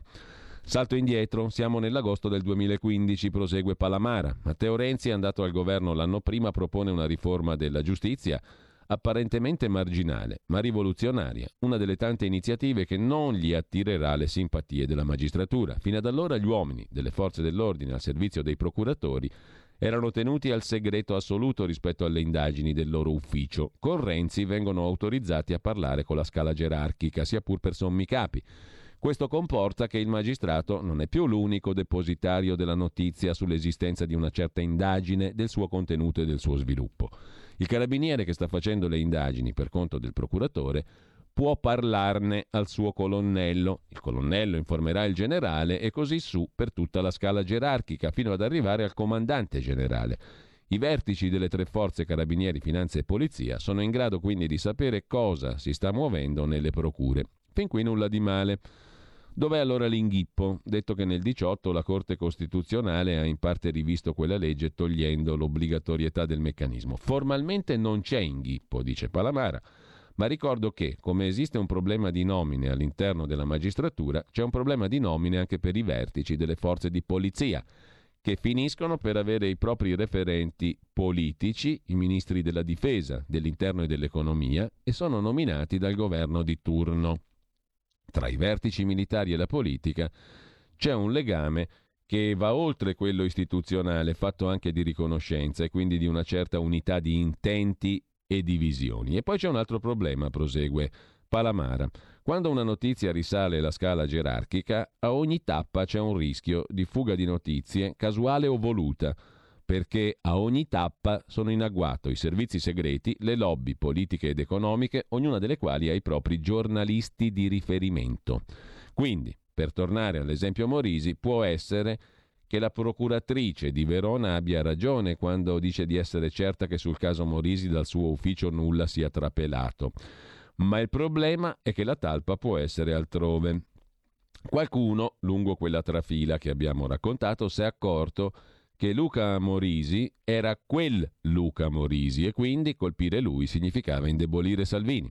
Così un fatto assolutamente banale diventa un affare di Stato, veicolato e costruito sopra la testa del magistrato che stava indagando e che già di fatto aveva deciso, e forse questo era il problema, che si stava parlando del nulla e che quindi nel nulla sarebbe restato.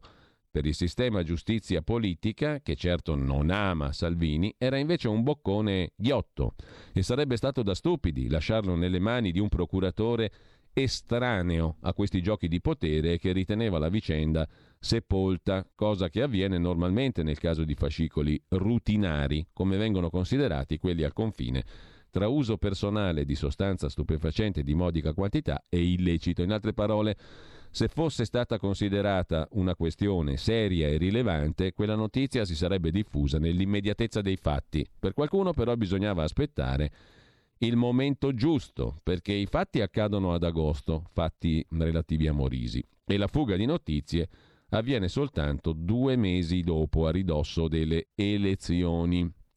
E questo è un teorema? Mi viene in mente, prosegue Palamara, la vicenda del generale Adinolfi, amico di Renzi, candidato nel 2015 a comandante della Guardia di Finanza, bruciato da una fuga di notizie pubblicata ancora dal Fatto Quotidiano su una sua amichevole telefonata con Renzi, intercettata sulla base di un'ipotesi di reato risultata infondata, corruzione, c'era stato scambio di persona, nella quale non c'era nulla di penalmente rilevante, e sul fatto che nel 2011 avrebbe avvertito Luigi Bisignani di un'inchiesta che lo riguardava sulla loggia P4, cosa sostenuta da Marco Milanese, ex ufficiale della Guardia di Finanza, poi diventato braccio destro dell'allora ministro Tremonti, a sua volta indagato poi lui per corruzione. Un groviglio pazzesco da cui Adinolfi è uscito assolto. Ma tutto questo ha cambiato la sua storia personale e gli equilibri dentro la Guardia di Finanza. Generali, politici, faccendieri, inchieste più o meno campate in aria, quotidiani che si prestano alla fuga di notizie. Stiamo parlando del buco nero della democrazia, dice ancora Luca Palamara in questo nuovo libro con Alessandro Sallusti, Logge e Lobby. Il meccanismo è sempre lo stesso, fare terra bruciata attorno all'obiettivo, colpire Morisi per far male a Salvini, colpire Adinolfi per dare addosso a Renzi, un premier non amato dalla magistratura e dai servizi segreti, su cui lui avrebbe voluto mettere le mani a modo suo, cioè rottamando l'esistente. Perché nessuno finisce sotto accusa? Non dovrebbe essere così difficile individuare i colpevoli della fuga di notizie. Immagino abbia letto, dice Sallusti a Palamara, cosa scriveva il PM Gratteri, già ministro di giustizia in pectore del governo Renzi, magistrato esperto, sulla rivista Migromega nel 2014. Per quanto riguarda le altre questioni su cui si, ci si divide, come la fuga di notizie e la pubblicazione di intercettazioni, bisogna parlarne con cognizione di causa. Cos'è un'intercettazione? Non è altro che una canzone, un file audio simile a quelli che scarichiamo da internet. C'è un software su un computer che intercetta 40-50 telefonate che diventano file audio. Se questo file viene copiato e salvato su una chiavetta per uso improprio, tipo consegnarlo a un giornalista o chi per lui, se c'è fuga di notizie la cosa è tracciabilissima e controllabilissima, scriveva Gratteri nel 2014. Quando scarico una canzone e la salvo, un tecnico può ricostruire tutto ora, giorno e minuto in cui è successo. Non serve cambiare le leggi, basterebbe vedere quale responsabile era di turno in quel momento nella sala registrazioni e trascrizioni. Ha ragione Gratteri, sostiene Palamara, ma sono poche le volte in cui questa ricetta viene applicata e accade quando non il sistema va addosso a qualcuno, ma viceversa, quando qualcuno pensa di attaccare il sistema. Di recente è accaduto all'ex maggiore dei carabinieri Giampaolo Scafarto in servizio alla Procura di Napoli con il PM Woodcock, accusato di aver svelato al vice direttore del Fatto Quotidiano Marco Lillo atti coperti dal segreto istruttorio sul caso Consip, compresa l'iscrizione sul registro degli indagati del comandante generale dei Carabinieri Tullio Del Sette. Ma nella pratica è molto difficile che i magistrati si indaghino tra loro o indaghino sui rispettivi uomini, per appartenenza alla stessa casta e perché se così accadesse ne rimarrebbero in piedi ben pochi, dice Palamara. Così sul tempo di Roma l'anticipazione sul caso Morisi, mentre sulla questione giustizia Repubblica mm, vi dedica oggi due pagine.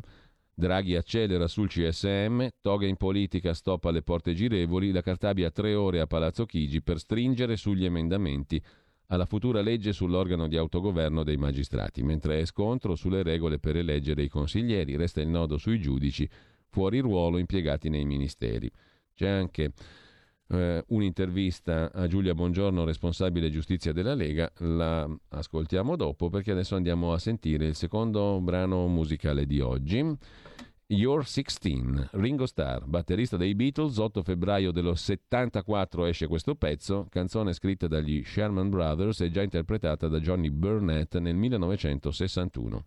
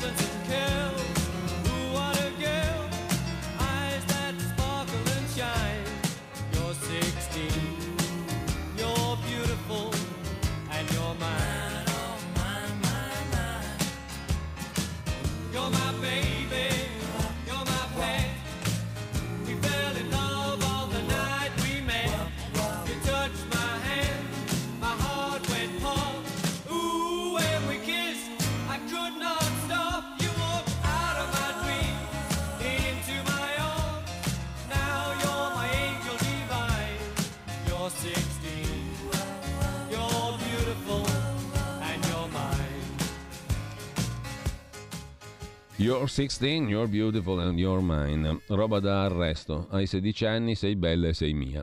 Lo mettevano in galera subito Ringo Starr e anche Johnny Burnett agli tempi odierni. Ma torniamo alla questione giustizia, chiedo scusa, e all'intervista di Liana Milella a Giulia Buongiorno su Repubblica. Basta connivenze, riforme serie o col referendum gli elettori faranno tabula rasa, mentre giovedì il Consiglio dei Ministri darà il via libera agli emendamenti per la futura legge sul Consiglio Superiore della Magistratura. La riforma potrebbe richiedere però ancora tempo, chiudere il cerchio sulle future regole per ostacolare le correnti tra i magistrati è un problema di difficile soluzione, scrive ancora la Repubblica. Su questo tema il CSM va demolito, dice mm, senza giri di parole Giulia Bongiorno, e i prossimi referendum, se un edificio è diroccato, non va puntellato, ma bisogna ricostruirlo da zero. La legge elettorale del CSM, il sorteggio. L'alta corte proposta dal PD per giudicare i magistrati non basta. Con la separazione delle carriere ci vorranno due consigli superiori della magistratura, dice la responsabile giustizia della Lega, la senatrice e avvocato Giulia Bongiorno. Alla Camera Mattarella ha chiesto che si faccia la riforma del Consiglio Superiore della Magistratura. Sono passati 962 giorni dall'esploit del caso Palamara e la legge è sempre al palo.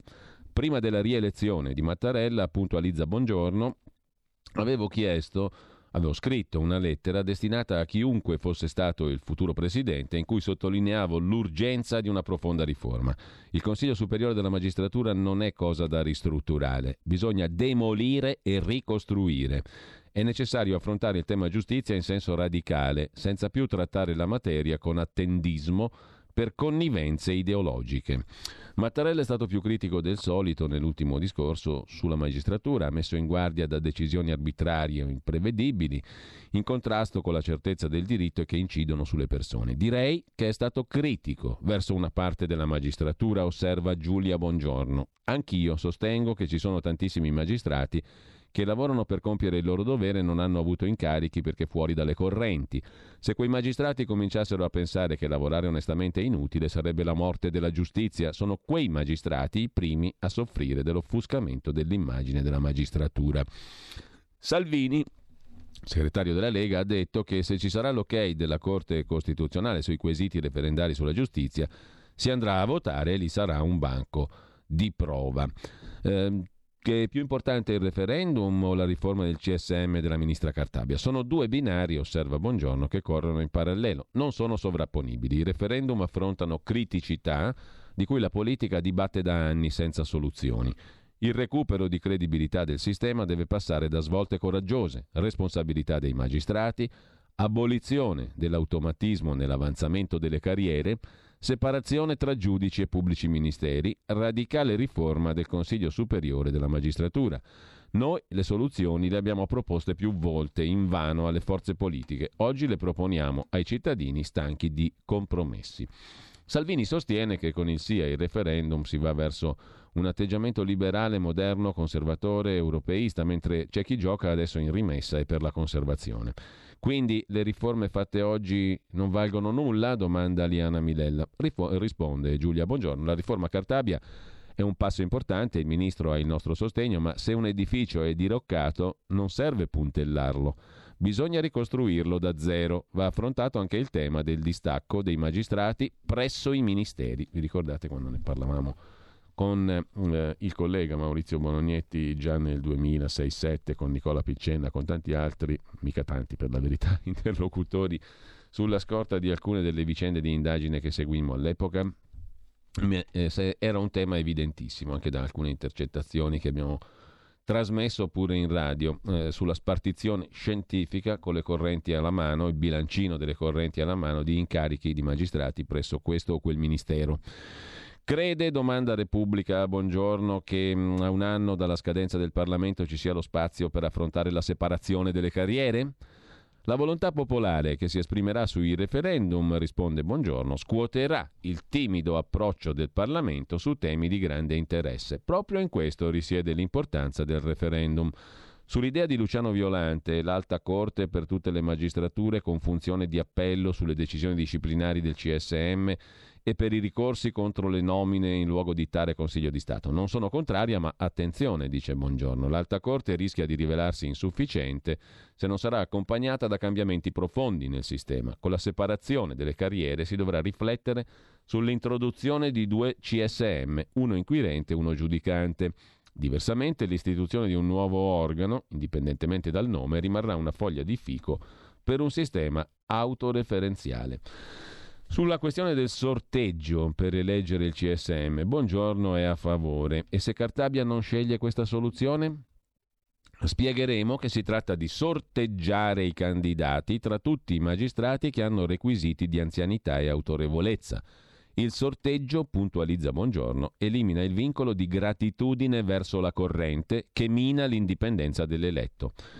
Se la Cartabia dice no al sorteggio, ho fiducia nel fatto che la ministra saprà trovare una sintesi, dice Giulia Buongiorno, interpellata dal quotidiano La Repubblica. Sulla questione magistratura c'è anche un'altra anticipazione su Libero. Libero pubblica il capitolo intitolato Un magistrato per amico, Mimmo Lucano e il giudice indagato perché ostacolava i colleghi. È sempre tratto dal nuovo libro intervista di Sallusti all'ex magistrato Palamara. Il volume Lobby e Logge, le cupole occulte che controllano il sistema e divorano l'Italia, da oggi in libreria per Rizzoli a 19 euro.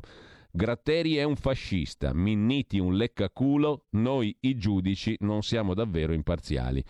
Sirianni, iscritto a Magistratura Democratica, è il magistrato che aiuta l'ex sindaco Mimmo Lucano a difendersi dalle accuse della Procura di Locri, ma i pubblici ministeri archiviano il magistrato e il CSM lo proscioglie. A Lucano Sirianni ha redatto controdeduzioni e note difensive. Gli ha scritto la replica da dare al procuratore di Rocri. Poi gli raccomanda di cancellare la mail. Ma fa di più, lo mette in guardia dal parlare al telefono, un avvertimento indiretto che lo stanno intercettando, scrive il quotidiano libero anticipando il capitolo dei rapporti tra in questo caso un magistrato per amico tra Mimmo Lucano e il giudice indagato perché ostacolava i colleghi nell'indagine su Lucano medesimo. Eh, e ancora, dice Sirianni a Lucano, magistratura democratica è nata con una cultura della corporazione, dicendo noi non siamo giudici imparziali, o meglio, noi non siamo indifferenti, noi siamo di parte, siamo dalla parte del più debole perché è scritto nella Costituzione.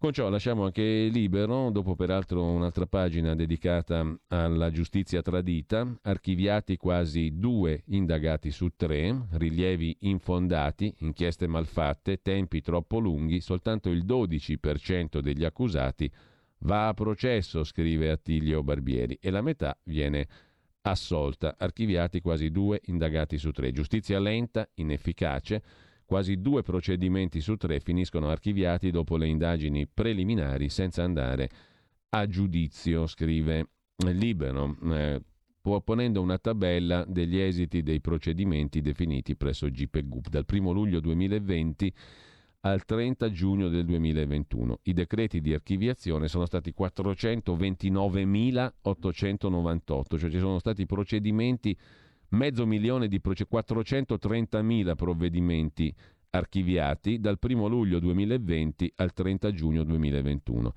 Le sentenze con rito alternativo sono state 52.600, i decreti di condanna 20.900, i rinvii a giudizio 81.000. Questi sono i numeri di, dell'esercizio della giustizia dal 1 luglio del 2020 al 30 giugno del 2021, cioè in un anno abbiamo 430.000 più 52.000 più 20.000 più 81.000 provvedimenti giudiziari in corso, praticamente con il 63,6% archiviati con decreti di archiviazione. È un numero spropositato, incredibile. Vi segnalo poi, cambiando argomento, andiamo a dare un'occhiata anche a Italia Oggi di stamani, il bel commento a pagina 2 di Carlo Valentini sulla burocrazia che può far naufragare il PNRR perché non è in grado di sbloccare gli investimenti e poi il pezzo di analisi politica di Martino Loiacono. Il centrodestra è provvisto di elettori ma manca di idee. I sondaggi lo danno al 47 rotti per cento, il centro-sinistra è al 39, ma la discussione è totalmente incentrata su formule e assetti politici, sui contenitori e poco sui contenuti. Il centrodestra sta virando verso una rischiosa autoreferenzialità, scrive Martino Loiacono su Italia Oggi. Intanto, a proposito invece di vita reale, oltre alla bella invenzione di Maurizio Belpietro sulla verità di dar voce agli invisibili, cioè raccogliere le lettere dei cittadini alle prese col Green Pass e tutto il resto, eh, c'è un altro tema molto reale e invisi- non invisibile, ma insomma visibile fino a un certo punto, adesso se ne parla perché la Lega ha battuto molto su questo aspetto, tra le altre cose, e comunque è quello del caro energia. L'imprenditore centenario, qui c'è un bell'articolo di Giampiero Rossi a pagina 6 del Dorso Milanese e Lombardo del Corriere della Sera, su un imprenditore centenario con tanto di figlio e nipoti, eh, virus, bollette, forniture, non ho mai visto in cento anni nulla di simile. Il presidente della trafileria di Sesto dice è impossibile resistere. Le trafilerie Gilardi a Sesto San Giovanni sono nate nel 1951 e associate all'API, l'Associazione delle Piccole Imprese. Dal 1952 nello stabilimento di Sesto San Giovanni anche i dipendenti, in qualche caso, sono alla terza generazione. Come tutti i giorni, anche ieri, giorno del suo centesimo compleanno, Edoardo Gilardi ha chiesto al figlio e ai nipoti aggiornamenti sull'azienda. Le trafilerie Gilardi di Sesto San Giovanni non hanno mai vissuto un periodo così difficile tra pandemia e impennata dei prezzi dell'energia e delle materie prime. Gli acciacchi dell'età si fanno sentire, dice il figlio Mario, amministratore delegato, ma continua a informarsi su come vanno le cose in azienda e ha perfettamente ragione nel dire che ci troviamo in uno scenario mai visto. È la tipica piccola impresa lombarda, nata per fornire materiali per la ricostruzione post bellica, legami radicati con dipendenti, clienti e fornitori, oltre che col territorio. Oggi impegnata in una strenua resistenza al tornado dei prezzi che stanno rendendo la produzione di semi lavorati in acciaio un percorso ad ostacoli c'è, segue anche intervista al presidente dell'API, a cui l'impresa di Sesto è associata, Paolo Galassi. Qualcuno è già a rischio di chiusura, altri stanno pensando di rallentare la produzione. Per un imprenditore è sempre un momento doloroso. Alle piccole e medie imprese serviranno oltre sei anni per ripartire, prevede il presidente dell'API che riunisce 2000 piccole e medie imprese, Paolo Galassi. La piccola impresa in difficoltà prima delle altre, la crisi del Covid ce la trascineremo ancora per un bel po'.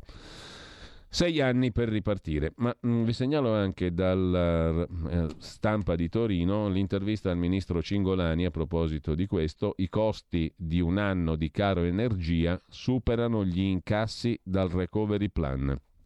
Il PNRR non basta, dice il ministro Cingolani, servono soluzioni efficienti per la svolta green. La transizione è soltanto agli inizi e non possiamo affrontarla con l'ideologia. Non sono nuclearista, ma l'atomo di quarta generazione può essere decisivo. Dobbiamo fare ricerca senza pregiudizi. Non investirei in un'auto elettrica, per ora non conviene e non è ecosostenibile, dice ancora Cingolani intervistato dalla stampa di Torino. Mm, anche sul giornale c'è l'allarme del ministro Cingolani sul caro bollette che costerà più del PNRR e quindi bisogna riflettere anche sul nucleare, dice Cingolani. In tema di economia, poi su Avvenire vi segnalo un articolo dedicato alla questione dei redditi che dal 2007 sono scesi dell'8% i redditi degli italiani e così l'inflazione in Italia fa più male. Gli ultimi dati dell'Ocse confermano che quello della scarsa crescita del prodotto interno lordo e dei salari è un problema cronico che il Paese non ha saputo risolvere. Altrove i rincari si mangiano una parte dell'aumento degli stipendi, mentre da noi infieriscono su famiglie il cui potere d'acquisto è ancora sotto i livelli di prima della grande crisi. C'è un motivo per cui la crescita dell'inflazione fa più male in Italia che altrove. Il motivo è che in pochi altri paesi al mondo, negli ultimi anni, le famiglie hanno subito un calo del potere d'acquisto simile al nostro.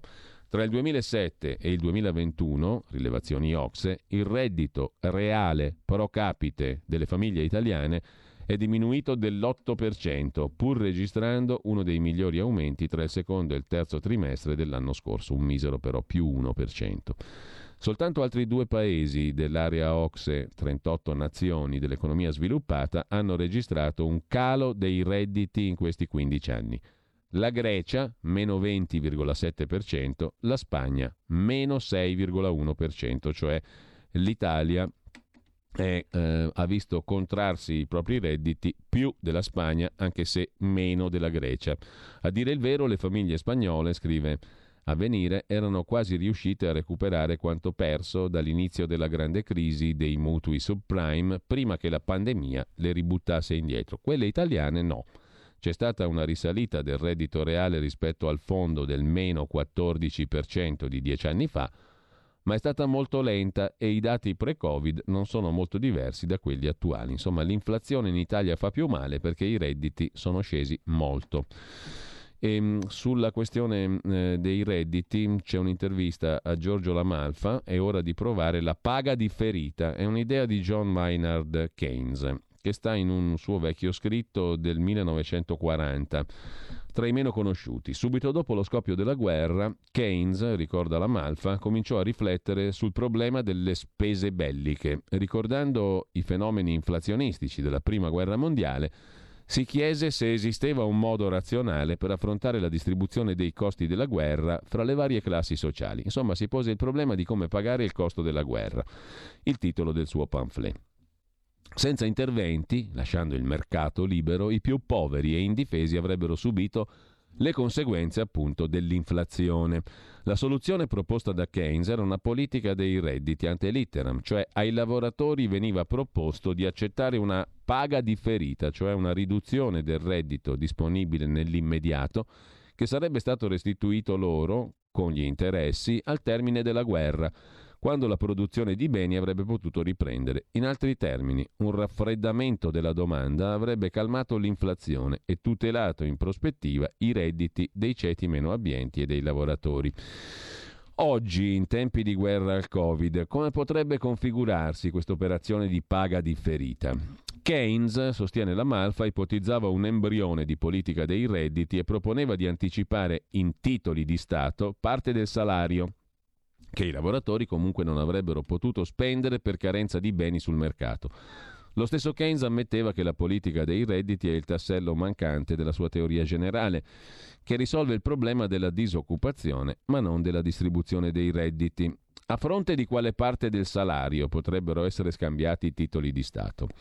Per la quantità dipende, osserva la Malfa, da quanto si vuole investire in trasformazione della società. Si tratterebbe di programmare quanto reddito deve andare in consumi e quanto in investimenti, in capitale fisico. Si tornerebbe al modo di pensare della programmazione, anni 60. I titoli che dovrebbero essere forniti ai lavoratori dipendenti potrebbero essere indicizzati alla crescita e distribuiti in cambio di aumenti di produttività o all'interno degli aumenti contrattuali. Sarebbe un modo per il governo Draghi di dare un segno di coinvolgimento delle parti sociali e allungare lo sguardo nel futuro. Questa idea della paga differita tipo Keynes e per uscire dalla guerra, la seconda guerra mondiale, insomma, potrà essere suggestiva ma non sembra di facilissima applicazione. In ogni caso, sui soldi del PNRR c'è la ripubblicazione di un articolo di Fosca Bincher, cioè Franco Bechis del Tempo dell'altro giorno, oggi su Italia Oggi a pagina 8 i soldi del PNRR ci servono poco. In questo caso invece a parlare sono la maggioranza del milione di imprenditori interpellati dall'Istat. Il 78% delle imprese occupa soltanto da 3 a 9 persone. Il sospetto sorgeva già leggendo i dati esaltati sulla crescita del PIL 2021, più 6,5% che è difficile cogliere nella vita di tutti i giorni. Il raffronto era col primo anno della pandemia e i lockdown, ma a parlare con piccoli imprenditori e commercianti, come a leggere altri dati, non è che sia trascorso un periodo di bengodi. E adesso l'Istat ha pubblicato una ricerca svolta a fine 2021 che spiega molto di quel che sta accadendo nell'economia reale. Titolo Le imprese italiane dopo l'emergenza Covid-19. L'Istat ha raccolto risposte da 970.000 erotte imprese, di cui 11.790 chiuse.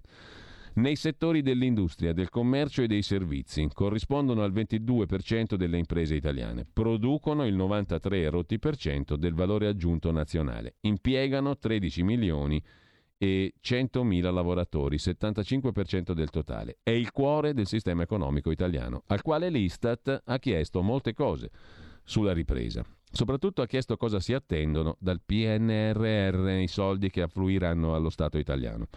La risposta non è stata quella che ci si attendeva. Se non nulla, davvero poco. A noi quei soldi non servono un granché perché vincolati a obiettivi di spesa e investimenti che non fanno parte del nostro business. Più della metà non li considera rilevanti come traino dell'attività e il giudizio riguarda sia le misure legate alla transizione ecologica, sia quelle per infrastrutture e mobilità sostenibile, che hanno un orizzonte di sviluppo più lontano.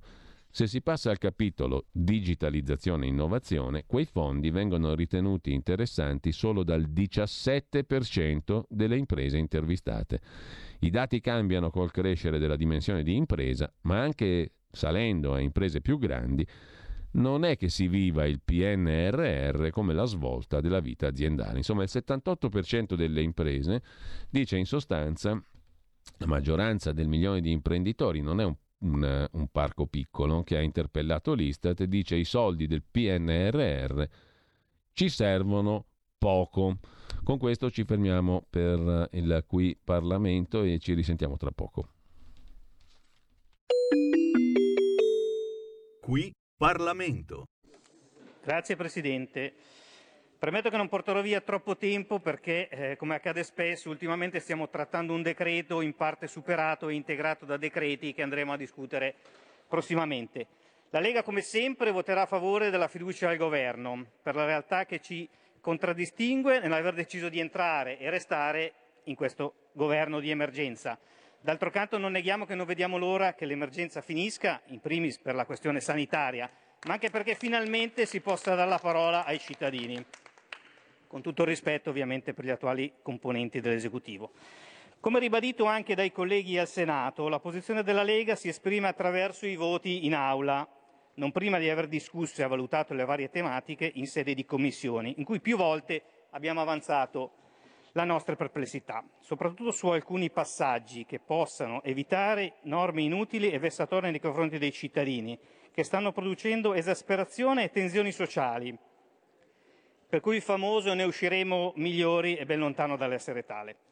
E lo vediamo in alcuni vergognosi battibecchi sui social, tra l'altro con gli insulti al nostro sottosegretario Nisini e alle minacce di morte ai nostri governatori Federica e Fugatti, a cui va la nostra solidarietà.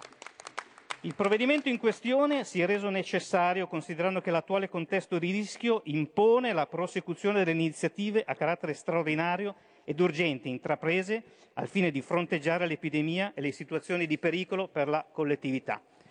Nessuno di noi qui presenti ha piacere di vessare i cittadini, anche perché le norme in questione toccano anche noi e i nostri familiari, che che ne dica o scriva qualcuno. La strategia di contrasto alla diffusione dell'epidemia si basa sul presupposto che la vaccinazione rappresenta un'arma imprescindibile nella lotta contro la pandemia e che si figura come un'opportunità di protezione individuale e collettiva, un'arma di prevenzione mentre aspettiamo eh, gli eventuali farmaci per curare il Covid. Siamo consci che il vaccino non è il filtro miracoloso, alle sue falle può avere in certi casi effetti collaterali, a tal proposito, come Lega, abbiamo sempre chiesto e chiediamo ancora oggi di inserire gli indennizi al pari degli altri vaccini, a maggior ragione in virtù dell'obbligo a cui i cittadini devono attenersi. Non è ammissibile da parte di qualche ministero dire ci vuole una cifra tot, ma non la abbiamo. Come per gli altri vaccini, una volta vista la platea degli eventuali eventi di diritto, si staziano i fondi. Non penso che il risarcimento arrivi il giorno dopo che viene inoltrata la richiesta, per cui un periodo per le valutazioni e i calcoli c'è, perlomeno sia messa una cifra di base.